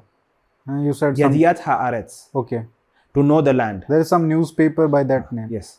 Um, it's called the land Haaretz लेकिन जो भी ये स्कूल ट्रिप्स थे इनको वहाँ के प्लांट्स वहाँ के फ्लावर्स वहाँ के एनिमल्स वहाँ का जोग्राफी नदियाँ रेगिस्तान जो भी है वादीज ऑल दीज थिंग्स ये सिखाया जाता था। और वहाँ के वो एंशंट रूइंस थे उस पर उस पर पढ़ाया जाता। वो, उनको वहाँ के स्टोरीज बाइबल से और ये कौन कर रहा था ये सब? जूश कम्युनिटी यीशु में थे यीशु is the Jewish community Palestine में। बट in contact with uh, all the community members across Europe, even US. Contact था ऑफ़ कोर्स कांटेक्ट तो था पक्का। लेकिन और वहाँ आते थे तो बच्चों को स्कूल डालना स्कूल में डालना है तो स्कूल स्कूल जाएँगे तो ये टीचर्स करेंगे। हम्म, ऐसे नहीं कि यहाँ प्लान है कि हाँ मेरा बेटा वहाँ जाएगा ये सीखने के लिए ऐसा नहीं था। हमें अभी अलिया अलिया मतलब पैलेस्टाइन आना है तो अलिया करेंगे जर्मनी से पोलैंड से जहाँ से भी। यहाँ आके बच्चों को स्कूल चाहिए स्कूल में भर्ती करेंगे। स्कूल ट्रिप्स में ये सब सिखाया जाता था। तो एक sense of geography sense of unity थी। सो So राष्ट्र जो है वो राज्य से पहले ही शुरू हुआ। बिल्कुल एब्सोल्युटली बिना नेशन आप स्टेट नहीं कर सकते नहीं तो यही प्रॉब्लम हो जाएगा। वो क्या कि नेशनल फैब्रिक नहीं बनेगा to hold the state together ये। प्रॉब्लम है। तो हमारे यहाँ पे कुछ नहीं है। आप देखिए नॉर्थ में जाके चोलास कौन है पूछेंगे? किसी को पता नहीं है। अब नॉर्थ का कोई महाराजा हो पंजाब में जो भी साउथ में पूछेंगे? कोई पता नहीं। इनफैक्ट ये कर्नाटक में आप आप चोलास के बारे में बात करोगे, शायद उनको पता नहीं होगा। साउथ में ही पता नहीं होगा, नॉर्थ छोड़िए। ये प्रॉब्लम है इंडिया में। हमारी हिस्ट्री सिलेबस जब मैं इंडिया में पढ़ता था, वो क्या half of eighth ninth tenth में बेसिकली मुझे एक ही चीज़ पता है 1857 से शुरू होती है हिस्ट्री बस। अंटिल 1947 उससे पहले कुछ नहीं हुआ, उसके बाद में कुछ नहीं हुआ। ऐसे क्या हिस्ट्री पढ़ाओगे? और हमारी हिस्ट्री इतनी लंबी है इतनी इंटरेस्टिंग है इतनी अ, क्या कहते हैं रिच है। डाइवर्सिटी मतलब not just I don't mean in term philosophically but also in terms of kings architecture aesthetics बहुत चीज़ें हैं। कुछ नहीं पढ़ा मैंने। जो भी मुझे पता है मैंने खुद पढ़ा है बाहर। इसलिए मैं कहता हूँ मेरी इंडियन हिस्ट्री इतनी अच्छी नहीं है। हम्म, लेकिन इसराइल में ऐसा नहीं था क्लियर उनका प्रोजेक्ट था सिखाने का। आज तक अभी भी है। अभी भी स्कूल्स स्कूल ट्रिप्स करते हैं। All over Israel not just क्या कहते हैं हिस्टोरिकल साइट्स लेकिन इवन प्लांट्स रिवर्स एक ज़मीन की पहचान होनी चाहिए अच्छी तरह ये हमारी धरती है पूरी पूरी तरीके से पहचान होनी चाहिए। इसराइल में नेशनल उनका एक एक्टिविटी है हाइकिंग हम्म, इंडिया में ऐसा कुछ नहीं है। तो एक क्या कहते हैं एक basically in not indoctrination but एक इंट्रोडक्शन कह सकते हैं कि in trying to build a sacred geography understanding in the minds of students from the very basic education stage uh, नहीं इंडोक्ट्रिनेशन ही कह सकते हो क्योंकि स्टेट का काम है इंडोक्ट्रिनेट करने का। ये ये पॉलिटिकली करेक्ट चीज़ नहीं है। लेकिन देखिए अब कोई सा भी देश में जाइए अमेरिका फ्रांस जो भी है ये थोड़ी सिखाएँगे आपको पहली दूसरी तीसरी कक्षा में कि हाँ हमारे देश ने इन लोगों को कॉन्कर किया और एनस्लेव किया ऐसे नहीं सिखाएँगे। पहले आपको सिटीजन बनाएँगे नागरिक बनाएँगे। और सिटीजनशिप का एक अवेयरनेस मतलब क्या? अपने गवर्नमेंट अपनी हिस्ट्री अपनी लैंग्वेज लिटरेचर ये सब। उसके बाद यूनिवर्सिटी में क्रिटिसाइज कर सकते हैं हाँ ये गलत था वो गलत था जो भी है। लेकिन बट एक बेसिक फ्रेमवर्क हाँ, बिल्कुल। तो इंडिया में ऐसा ये नहीं है। ये मैं कह रहा हूँ। ये एजुकेशन का तो बहुत बड़ा फेलियर रहा ही बहुत बड़ा फेलियर रहा और क्या है जैसे जैसे यहाँ पे तो बहुत एक माना भी जाता है कि सिक्सटीज में ही शुरू हो गया था फिफ्टीज सिक्सटीज में ही कि जो लेफ़्ट का कंट्रोल है। लेफ़्ट भी नहीं कहना चाहिए मार्क्सिस्ट का जो कंट्रोल एजुकेशन पे आया which accelerated under Indira Gandhi. तो वो उसकी वजह से हम देखते हैं कि जब बीबी लाल हम्म, जो अभी जिनका देहांत हुआ हम्म, उन्होंने जब अयोध्या में डिगिंग किया था और उन्होंने बताया कि उन्होंने कुछ नहीं बताया बेसिकली लेफ़्ट वाले ये मार्क्सिस्ट हिस्टोरियन थे वो बोलने लग गए कि वहाँ पे उनको कुछ नहीं मिला है।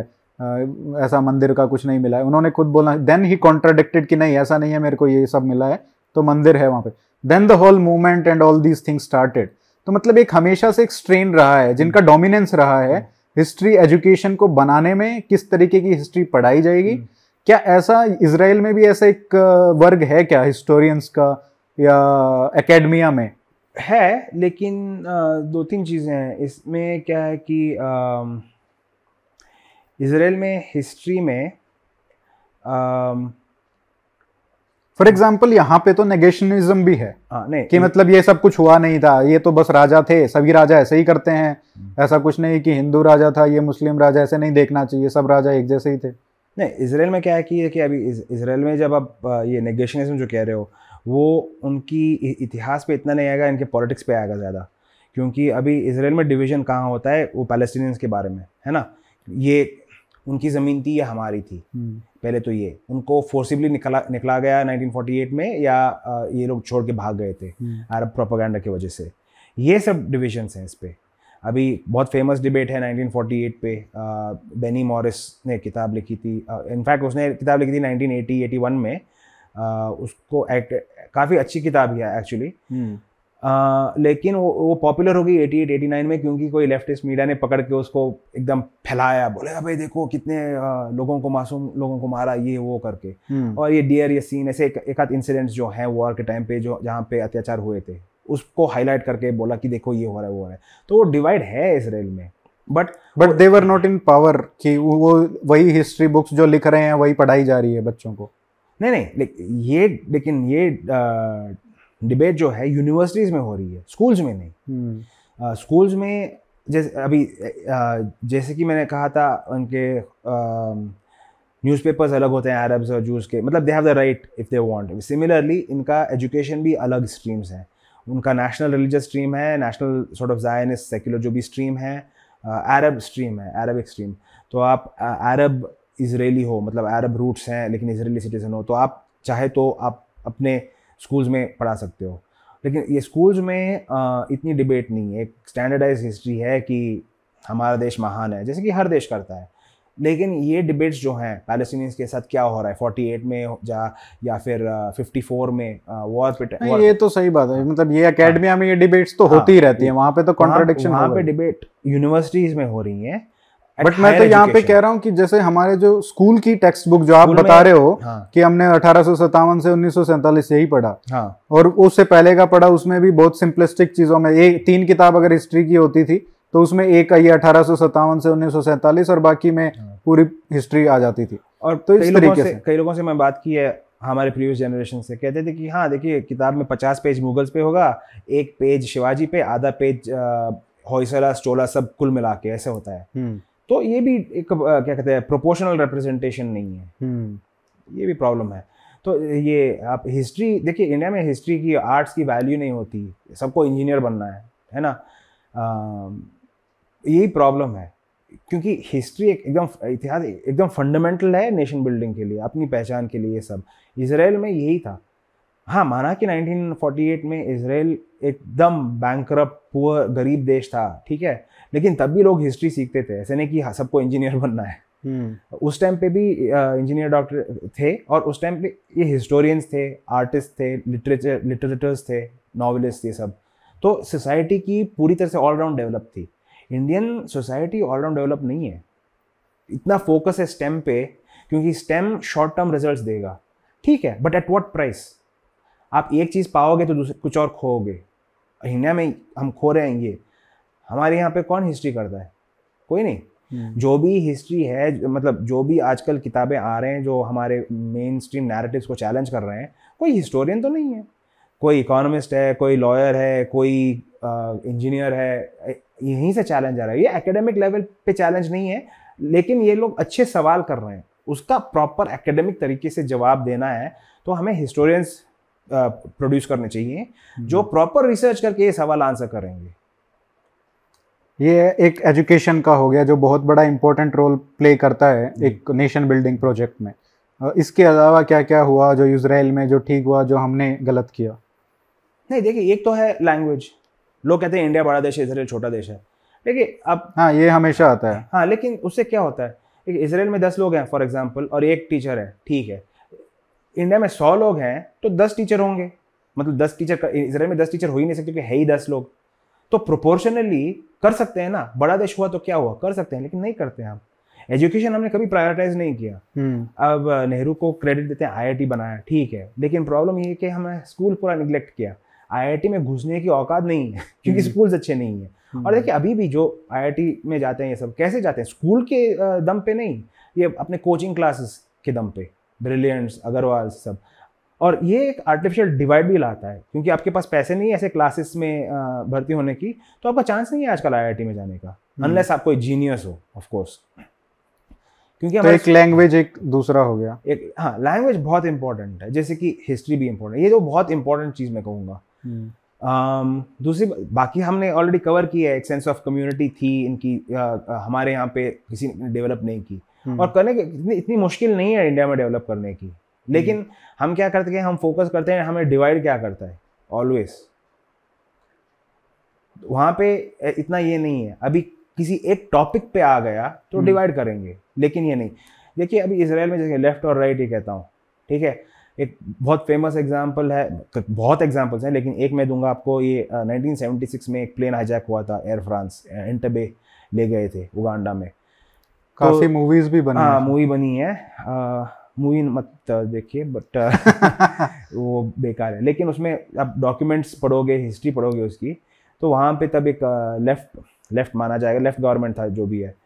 तो उसने बोला कि हाँ ठीक है हम एक मिलिट्री एक्शन प्लान करना है। तो राइट विंग वाले ऑपोजिशन को बुलाते हैं। तो राइट विंग वाले बोलता है देखिए भाई जूस खतरे में है हम आपके साथ हैं। ऑपोजिशन को गोली मारो। कोई ऑपोजिशन कुछ नहीं है। जूस हम खतरे में है बस खत्म कहानी। ये यूनिटी है। इंडिया में ऐसा नहीं है। यहाँ पे हम सोचते हैं कैसे अलग हो सकते हैं।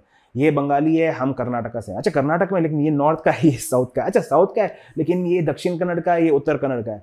अच्छा वो भी है तो लेकिन वो जैन है हिंदू हमें डिवाइड करने पे इतने तुले हुए हैं।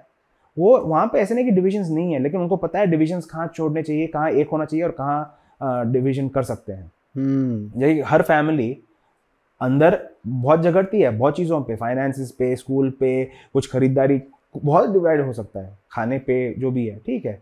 लेकिन बाहर एक होते हैं ना ये मैं कह रहा हूँ ये हमारे हमारे यहाँ पे लोगों को ये यूनिटी की बात पता ही नहीं लगता है मुझे।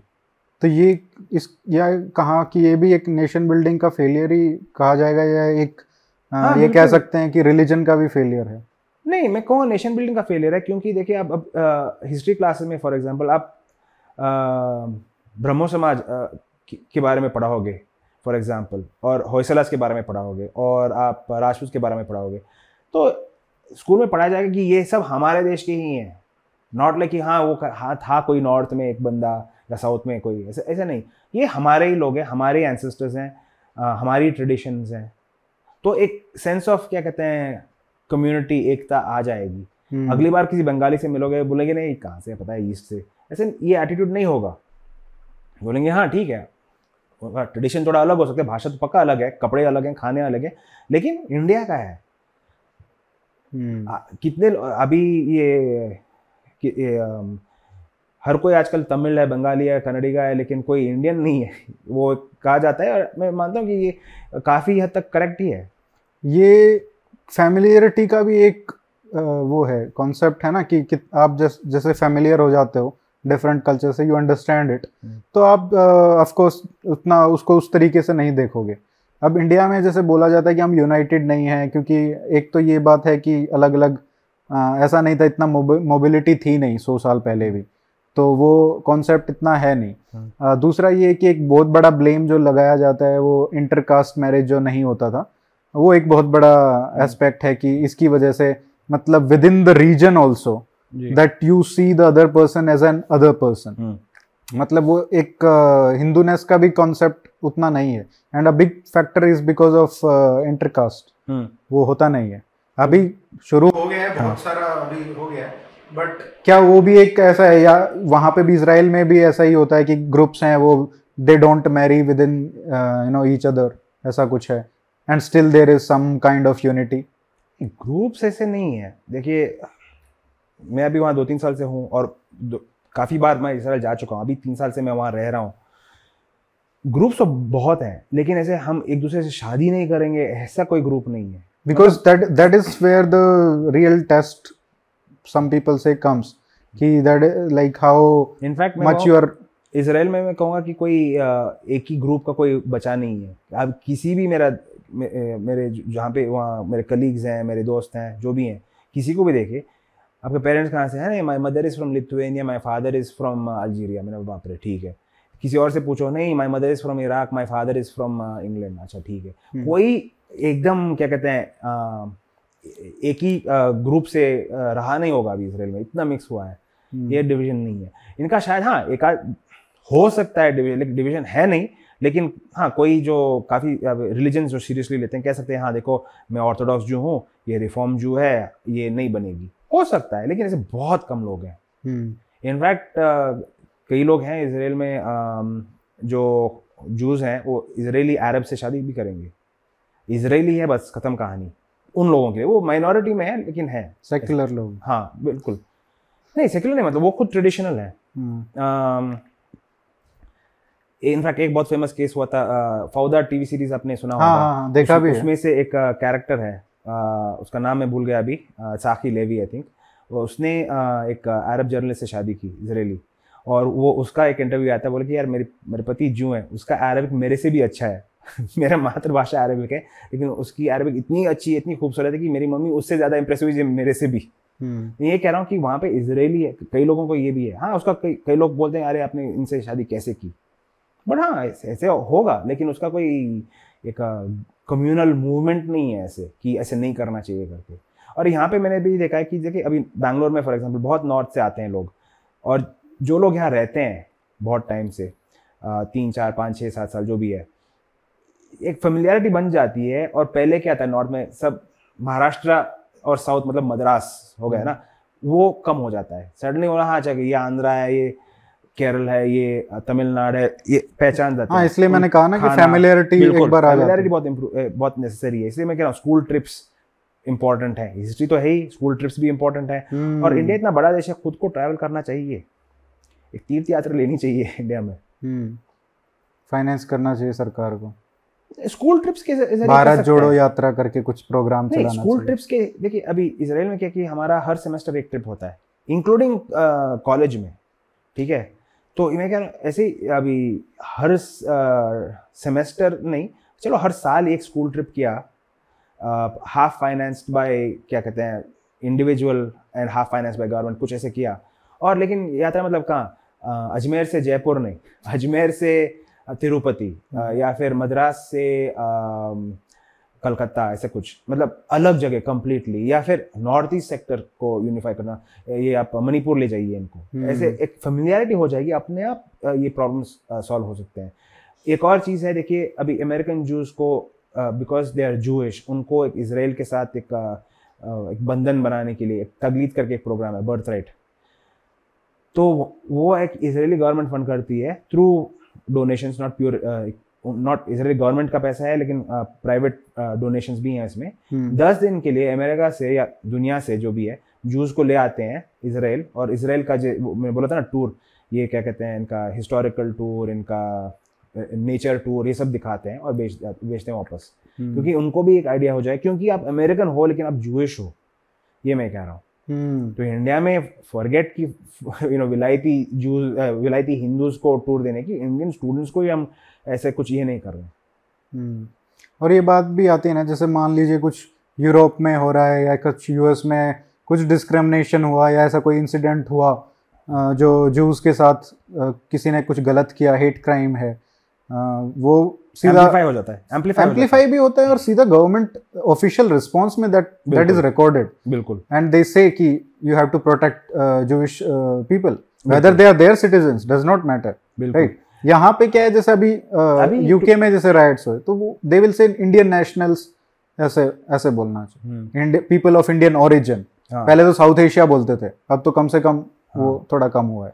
नहीं ये क्या कि रिपोर्टिंग में भी इतना अच्छा नहीं है। अभी क्योंकि आप साउथ एशियन कॉन्टिनेंट से सब सब कॉन्टिनेंट से ऐसे कुछ बोलोगे तो पूरा मिक्स हो जाता है। क्लियर है लेस्टर में क्या कौन ग्रुप्स थे। हम्म। उसमें उसमें तो बोल ही नहीं सकते साउथ एशियन क्योंकि हाँ, परपट्रेटर और हाँ, ये तो- विक्टिम एक ही हाँ ये तो।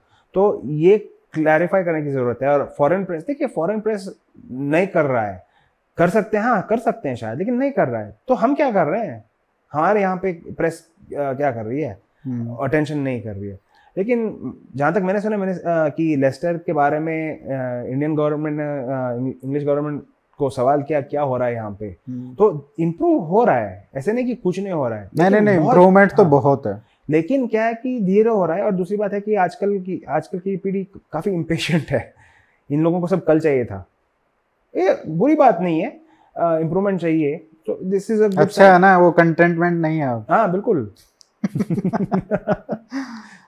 इसमें इसराइल की अगर बात करते हैं तो एक बहुत ही जैसे हमारे हिस्ट्री में सावरकर का जो स्थान है जी। हिंदुत्व का जो कंसेप्शन है उसी तरीके से इसराइल में एक व्यक्ति हैं जाबोतिन्स्की हम्म, शायद अगर मैं प्रोनाउंस ठीक कर रहा हूँ तो। तो उनका जो ट्रीटमेंट है हिस्ट्री में हम्म, जूविश हिस्ट्री में इजरायली हिस्ट्री में वो कहीं ना कहीं पैरेलल्स दिखते हैं सावरकर के साथ।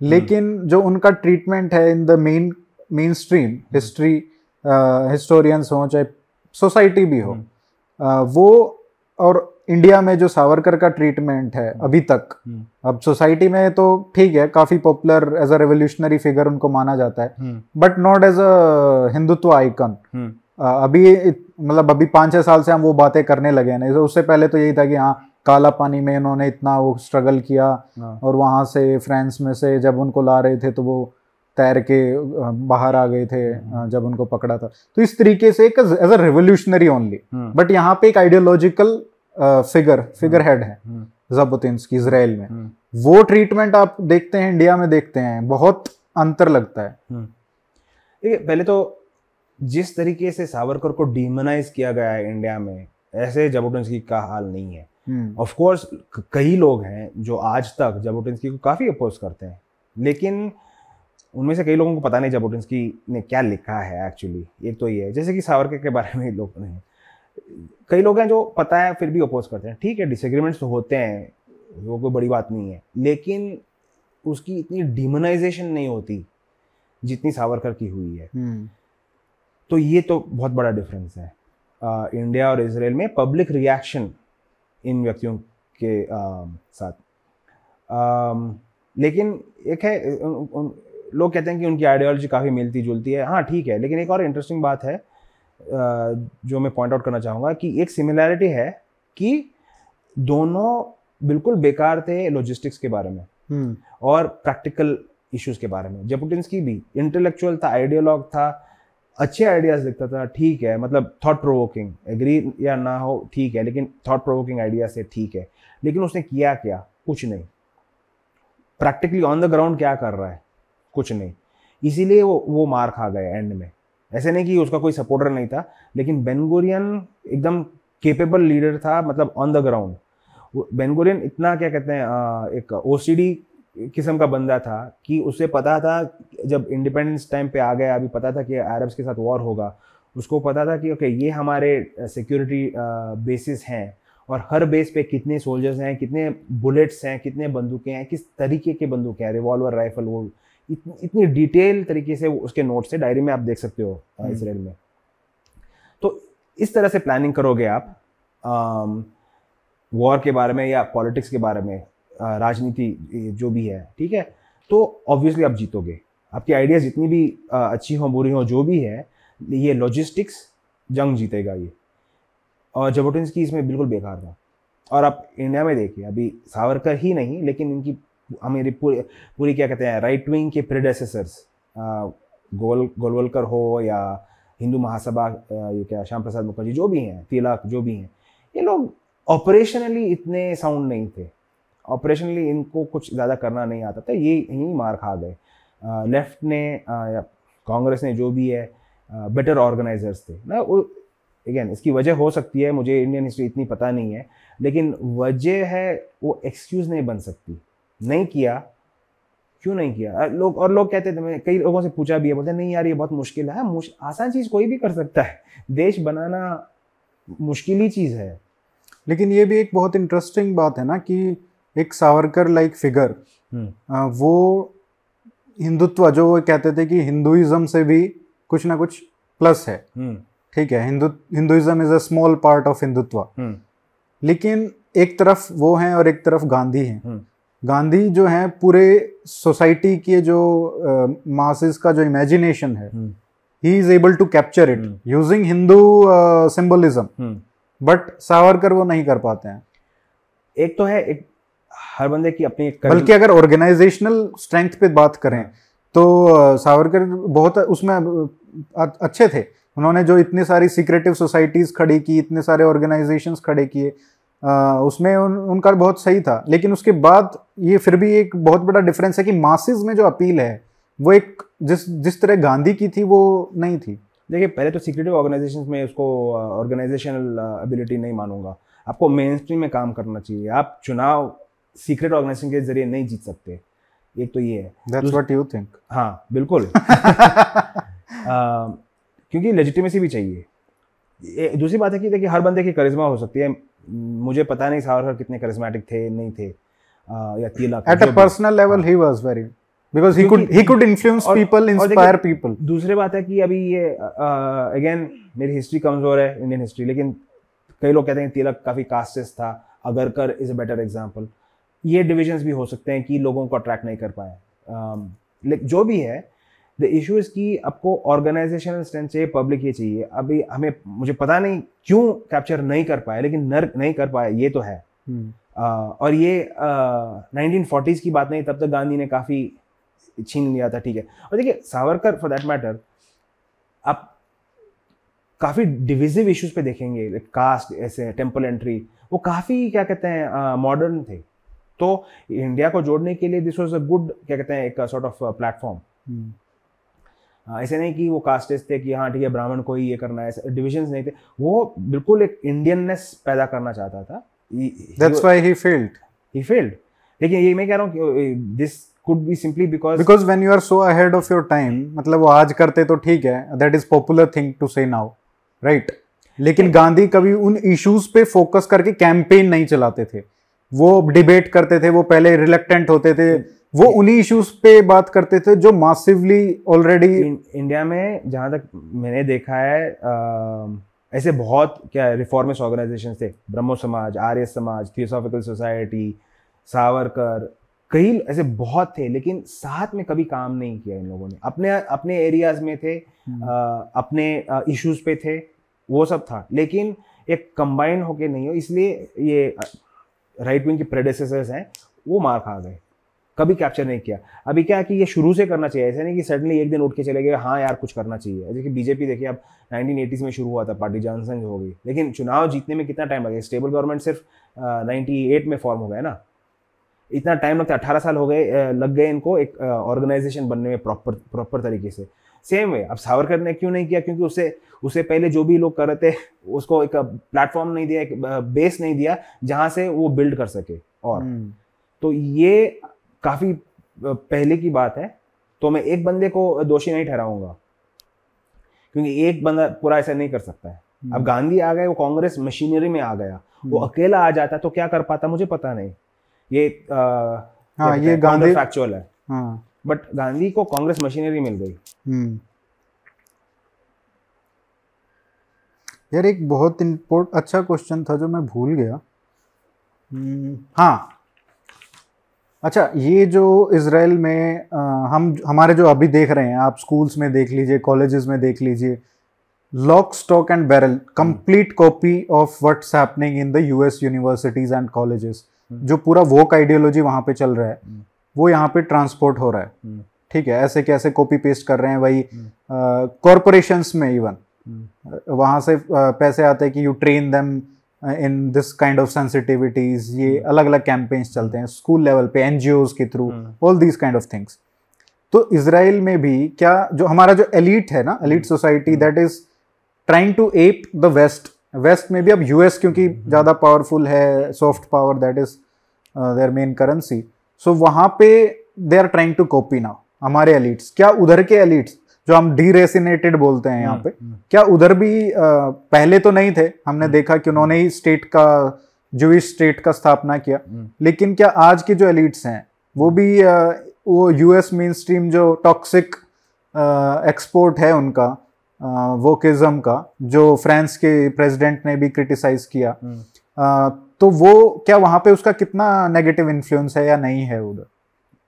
जहाँ तक मैं और मैं एकेडमिया में ही हूँ मैं यूनिवर्सिटी में ही हूँ तो मैं बता सकता हूँ।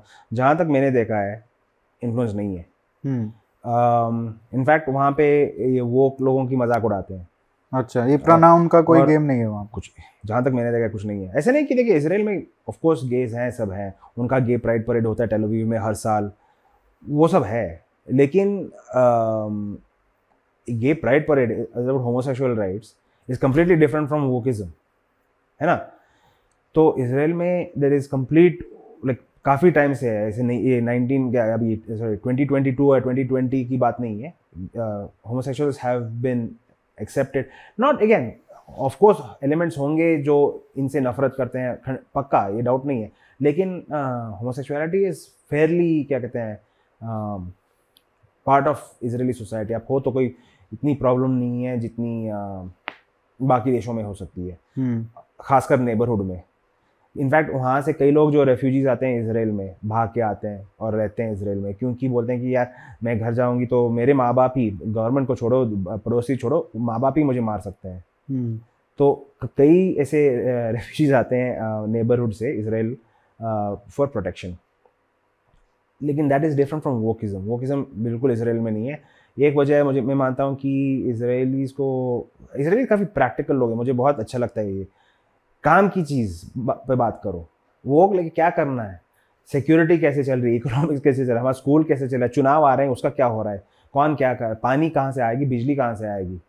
एनवायरमेंटल पोल्यूशन ये वो क्या हो रहा है? हमारे बच्चे क्या पढ़ रहे हैं स्कूल में? ये सब बात करना चाहते हैं। सिक्योरिटी खासकर काफ़ी इंपॉर्टेंट है। अभी नॉट जस्ट गाज़ा और uh, क्या कहते हैं वेस्ट बैंक और लेबनान और लाइक ईरान भी एक और हम्म, पॉइंट है हम्म, ना? तो इतने इंपॉर्टेंट इश्यूज़ जब हैं देश में वो के लिए टाइम नहीं है। सिंपल सी बात है। इंडिया में क्या है कि हाँ, हम देखते हैं हाँ भाई स्टैनफोर्ड बहुत अच्छी यूनिवर्सिटी है तो उनके तरह बनना है। तो उनके तरह बनना है कैसे? नॉट बाय एकेडमिक एक्सीलेंस लेकिन वो वो वोकिज्म कर रहे हैं हम भी करेंगे। तो हम रॉन्ग लेसन ड्रॉ कर रहे हैं वेस्ट से और अमेरिका से। हम्म, और दूसरी बात है कि हमारे एलिट्स पूरे वहाँ जाके आधे वहाँ के हो गए। तो वही लॉजिक यहाँ लाएँगे। कई चीज़ें हैं जो इन प्रिंसिपल में मानता हूँ कि अमेरिका में सही कर रहे हैं लेकिन इंडिया में पूरी तरह से अप्लाई नहीं होता है क्योंकि इंडियन स्ट्रक्चरल रियलिटी अलग है। एक बहुत सिंपल सी एग्जांपल देता हूँ मैं अम, ये फ्री स्पीच के बारे में ठीक है? अब मैं मानता हूँ कि वो ब्रांडनबर्ग डेफिनेशन जो है फ्री स्पीच की वो अच्छी है वो होनी चाहिए। लेकिन प्रॉब्लम क्या है भाई कि- वो बताओ भी तो सबको पता नहीं अच्छा बेसिकली वो क्या कि आप कुछ भी कह सकते हैं as long as you are not in like fire movie hall में ऐसा कोई पर्टिकुलर एक कैटेगरी है एक तो, जो अलाउ नहीं है लेकिन बाकी सब कुछ भी कह सकते हो अलाउ है basically. मतलब जब तक आप वायलेंस को परपेचुएट नहीं करते या मतलब इंसाइट नहीं कर रहे हो हाँ, इंसाइट नहीं कर रहे बिल्कुल ठीक है। इन प्रिंसिपल वो सही है लेकिन अमेरिका में क्या है कि कुछ गड़बड़ हो जाए तो पुलिस फोर्स अच्छी स्ट्रांग है इंडिया में नहीं है। फॉर एग्ज़ाम्पल आप न्यूयॉर्क में और न्यूयॉर्क शायद अच्छी एग्ज़ाम्पल नहीं है लेकिन साउथ यूएस साउथ ईस्ट में आप शायद से नेशविल टेनेसी ऐसे कई जगह पे जब बाइबल बेल्ट है ऐसे वहाँ पे आप अ, सड़क के बीच में खड़े हो गए कोई पार्क सड़क के बीच में नहीं पार्क में जहाँ पे कोई ट्रैफ़िक डिस्टर्बेंस ना हो किसी को डिस्टर्ब नहीं कर रहे हो आप वहाँ खड़े हो गए शुरू हो गए क्रिश्चियनिटी क्यों एक बुरी बात है ये अच्छे रिलीजन नहीं है। आपको कोई कुछ नहीं कर सकता और किया तो पुलिस के साथ कंप्लेन करके उसको अरेस्ट करवा सकते हैं दो मिनट के अंदर अंदर हम्म, इंडिया में क्या होगा कि जब तक पुलिस पहुंचेगा आपका आपका फैमिली का पूरा सेक्रीफाइस हो जाएगा। तो हमारा सर तन से जुदा। बिल्कुल हमारा स्ट्रक्चर क्या कहते हैं गवर्नमेंटल स्ट्रक्चर मज़बूत नहीं है।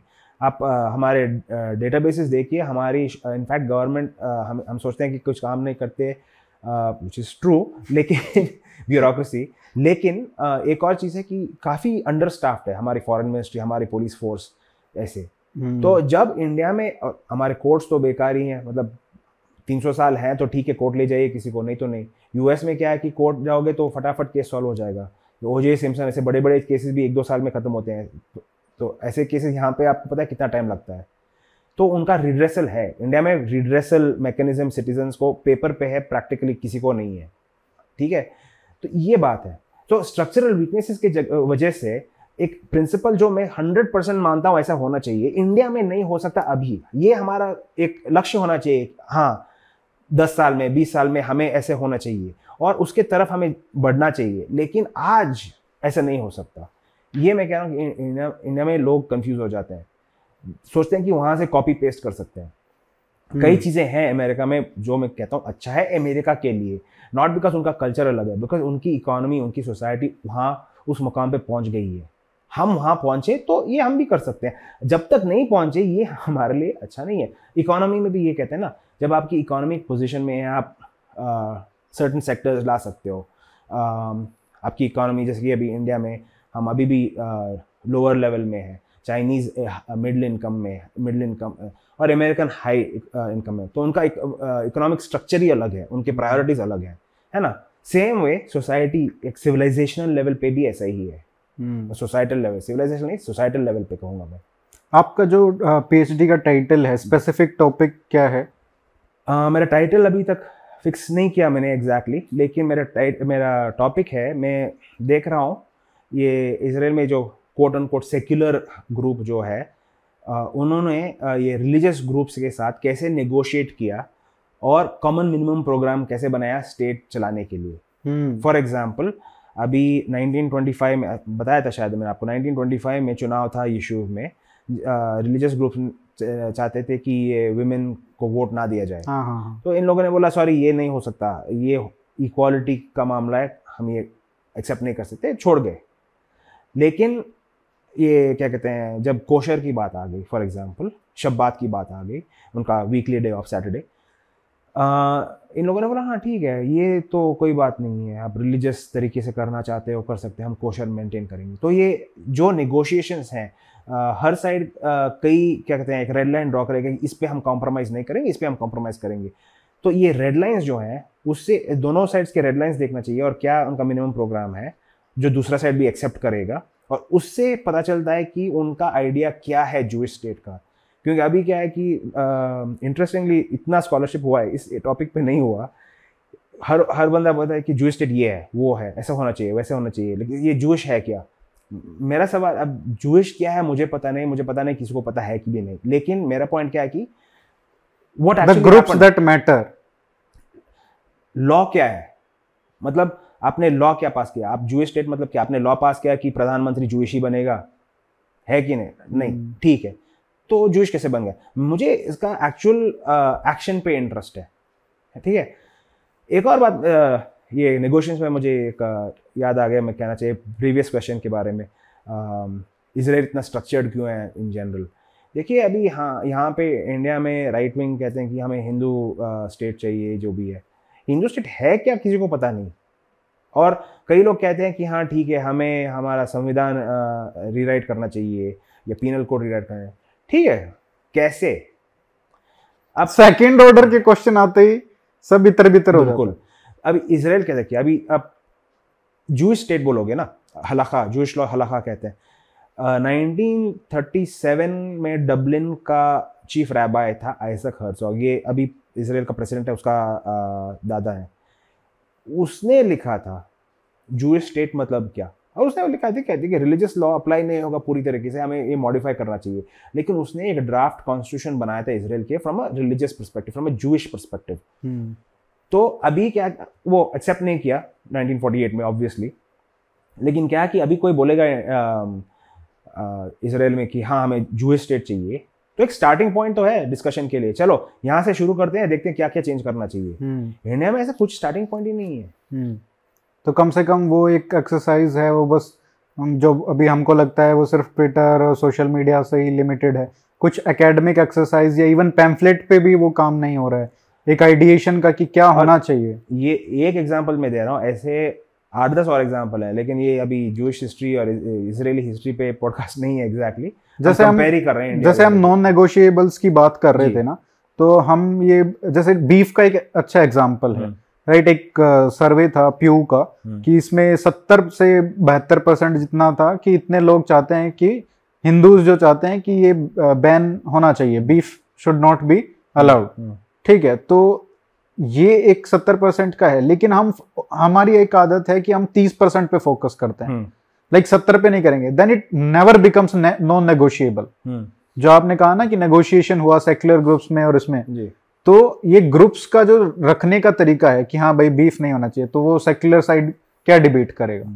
तो उस तरीके से मतलब कोई भी इशू आप ले लीजिए क्योंकि हंड्रेड परसेंट कंसेंसस तो किसी भी इशू पे नहीं होगा with in the side it लेकिन हमारी आदत है कि हम 20 परसेंट को 30 परसेंट को लेके बैठ जाते हैं। हाँ। देखिए अभी दूसरी बात है देखिए इसराइल में for example non kosher products allowed हैं नॉन कोशर रेस्टोरेंट्स हैं पॉर्क बिकता है इसराइल में क्यों नहीं बिकेगा? ठीक है? तो आप बोलोगे यार जूस स्टेट है पॉर्क कैसे बिके उनका बहुत स्ट्रिक्ट रेगुलेशन है इन चीज़ों पे। आप पॉर्क बेच रहे हो या कोशर तरीके से नहीं कर रहे हो कुछ तो आपका सर्टिफिकेशन नहीं मिलेगा आपको। क्लियर है रूल्स हैं सब है। इंडिया में अगेन स्टेट स्टेट स्ट्रक्चर हमारी इतनी वीक है ऑर्गेनाइजेशनली कि, कि बैन करने के बाद भी बिकेगा। हाँ बैन करने के बाद भी बिकेगा। सो so, क्योंकि अभी देखिए फॉर एग्जांपल बीफ बैन की बात हो रही है। मैं मैं नहीं सोचता कि बीफ बैन करना चाहिए।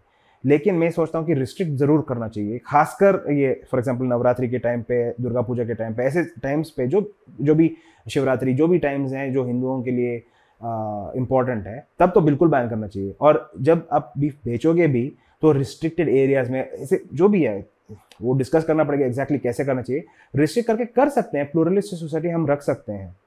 लेकिन ऐसे हम एक एक लेजिस्लेशन लाएँगे तो मैं गारंटी करता हूँ कोई कुछ नहीं फॉलो करेगा। जैसे अभी हो रहा है वैसे ही होता रहेगा। तो इसलिए क्या करते हैं एक शॉर्टकट है सिंप्लीफाई करने के लिए। चलो भाई बैन ही कर दो। है ना? क्योंकि हमारे पब्लिक में आज तक सिविक सेंस नहीं है। अपनी चीज़ अच्छी तरीके से रखते हैं, लेकिन पब्लिक चीज़ तो डिस्ट्रॉय करते हैं। So same attitude government laws laws दूसरों को लिए है। मैं एक नोट दिखा के अंदर घुस जाऊँगा लाइन में ऑफ़िस में, जो भी, ऐसे। तो इसी वजह से कोई कुछ फॉलो नहीं करेगा। ये भी एक नेशन बिल्डिंग का ही फेलियर है। वो नेशन बिल्डिंग का फेलियर नहीं कहूँगा मैं मैं ये कहूँगा ये फेलियर है स्टेट बिल्डिंग का। हाँ मतलब वो स्टेट और नेशन अलग होता है ना। स्टेट बिल्डिंग का क्योंकि देखिए आप आपका इंस्पेक्टर या मतलब फ़ूड इंस्पेक्टर या सेफ्टी इंस्पेक्टर या पुलिस ऑफिसर ऐसे इतनी आसानी से एक सौ रुपये या पाँच सौ रुपये में बिकता है तो आपको पहले सोचना चाहिए उसकी सैलरी क्या है कि इतनी आसानी से बिक सकता है वो। उसका ट्रेनिंग क्या है? है ना? तो ये हमें सोचना पड़ेगा। ये लो हम्म। सैलरी रख के हम बज, क्या कहते हैं हमारी आउट गोइंग एक्सपेंसेस कम करेंगे लेकिन उसका कॉस्ट कहीं और होगा। लेकिन ये तो इतनी छोटी सैलरी पे इतनी मारा मारी रहती है। बिल्कुल ये मैं सरकारी जॉब के लिए तो। यही मैं कह रहा हूँ ना आप सैलरी कम करोगे तो आप टैलेंट अट्रैक्ट नहीं करोगे तो ठीक कभी नहीं कर पाओगे। ये इंडिया में कॉस्ट सेंसिटिव है सब लोग और कहते सोचते हैं कि कम दाम पे किया तो अच्छी बात है। कम दाम पे आपको कम क्वालिटी भी मिलेगी ये आपको एडमिट करना पड़ेगा। हम्म। जयदीप भाई बहुत ही लंबी चर्चा हो गई है और काफ़ी अच्छा इंफॉर्मेशन भी आपने दिया।